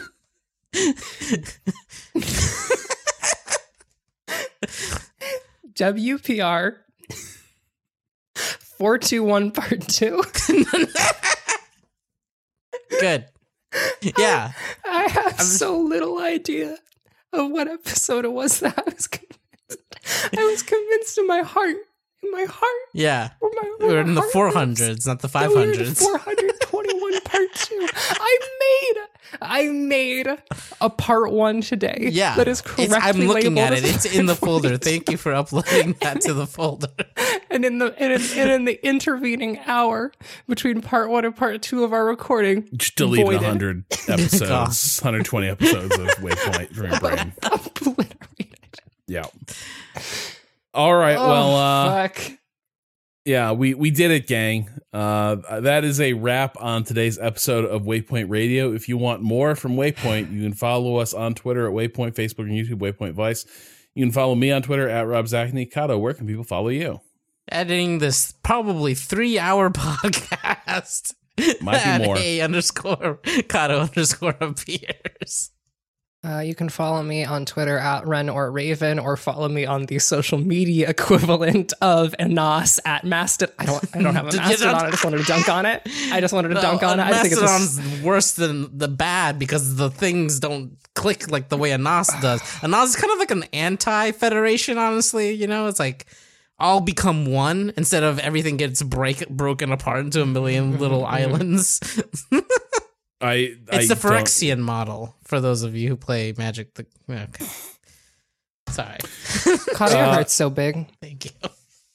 well, you can check out uh, what we published on waypoint.vice.com. You can read Patrick's piece. Uh, the world's biggest troll collab is ready for Nintendo to ban their Mario Maker levels, uh, covering the fact that a group of troll Mario Maker uh, level creators have created their uh, their their masterpiece, and they they've released it knowing that in no time at all, Nintendo will be aware of what they have done and delete the entire uh, collection from Mario Maker. Uh, and so it's a piece digging into the meaning of that work and also uh, Nintendo's notoriously opaque uh, curation standards for Mario Maker. And hey, thanks to Waypoint Plus, we've been able to have a bunch of fun streams lately. We've had a We got a bunch of thriving dwarf fortresses, and uh, Patrick and I just did the asteroid defense sequence in Dead Space uh, in the two games, which is wildly different between the two versions. Uh, coming soon, Patrick is going to be playing some Metroid Prime for Daddy's Day Off, and uh, this week we might get some more Dead Space. We might get some Wild Hearts uh, out the door. We'll have to have to figure it out. For our Waypoint Plus listeners, we have a Manhunting coming soon on Public Enemies, and uh, so a week or two ago, I was I was pretty dismissive dismissive of that movie, Mm. and now I'm extremely not. And Huh. th- like I, I have rarely 180'd so hard on a a movie. Like I did not like this movie. Uh, you know when I when I saw it in theaters, I thought it was a real mess. And then the last time I saw it, I was just like, this is maybe one of the best, uh, and certainly it's one of those politically charged cops and robbers movies uh, I've ever seen uh, and might be a a work of genius filmmaking. So uh, we'll see. We'll see what Alex makes of it. Maybe I'll just get uh, shot to pieces like uh, Dia did with Miami Vice last time. But we'll see how it goes. if that sounds good, or you just want more Waypoint, you go to waypointplus.com and subscribe. Not only do you get access to our premium feed, but you're also helping support Waypoint and everything else we do here. And if you want to show not just support, but zeal, go to waypointgeneralstore.com and buy some of our fine Waypoint merch. Our theme music is by Boen. The track is Miss You off the EP Pale Machine. Learn more at waypoint.zone slash B-O-E-N. For now, we are calling time on this Tuesday. We will talk to you again on Friday. Until then, fuck capitalism, go home and tend to your archives.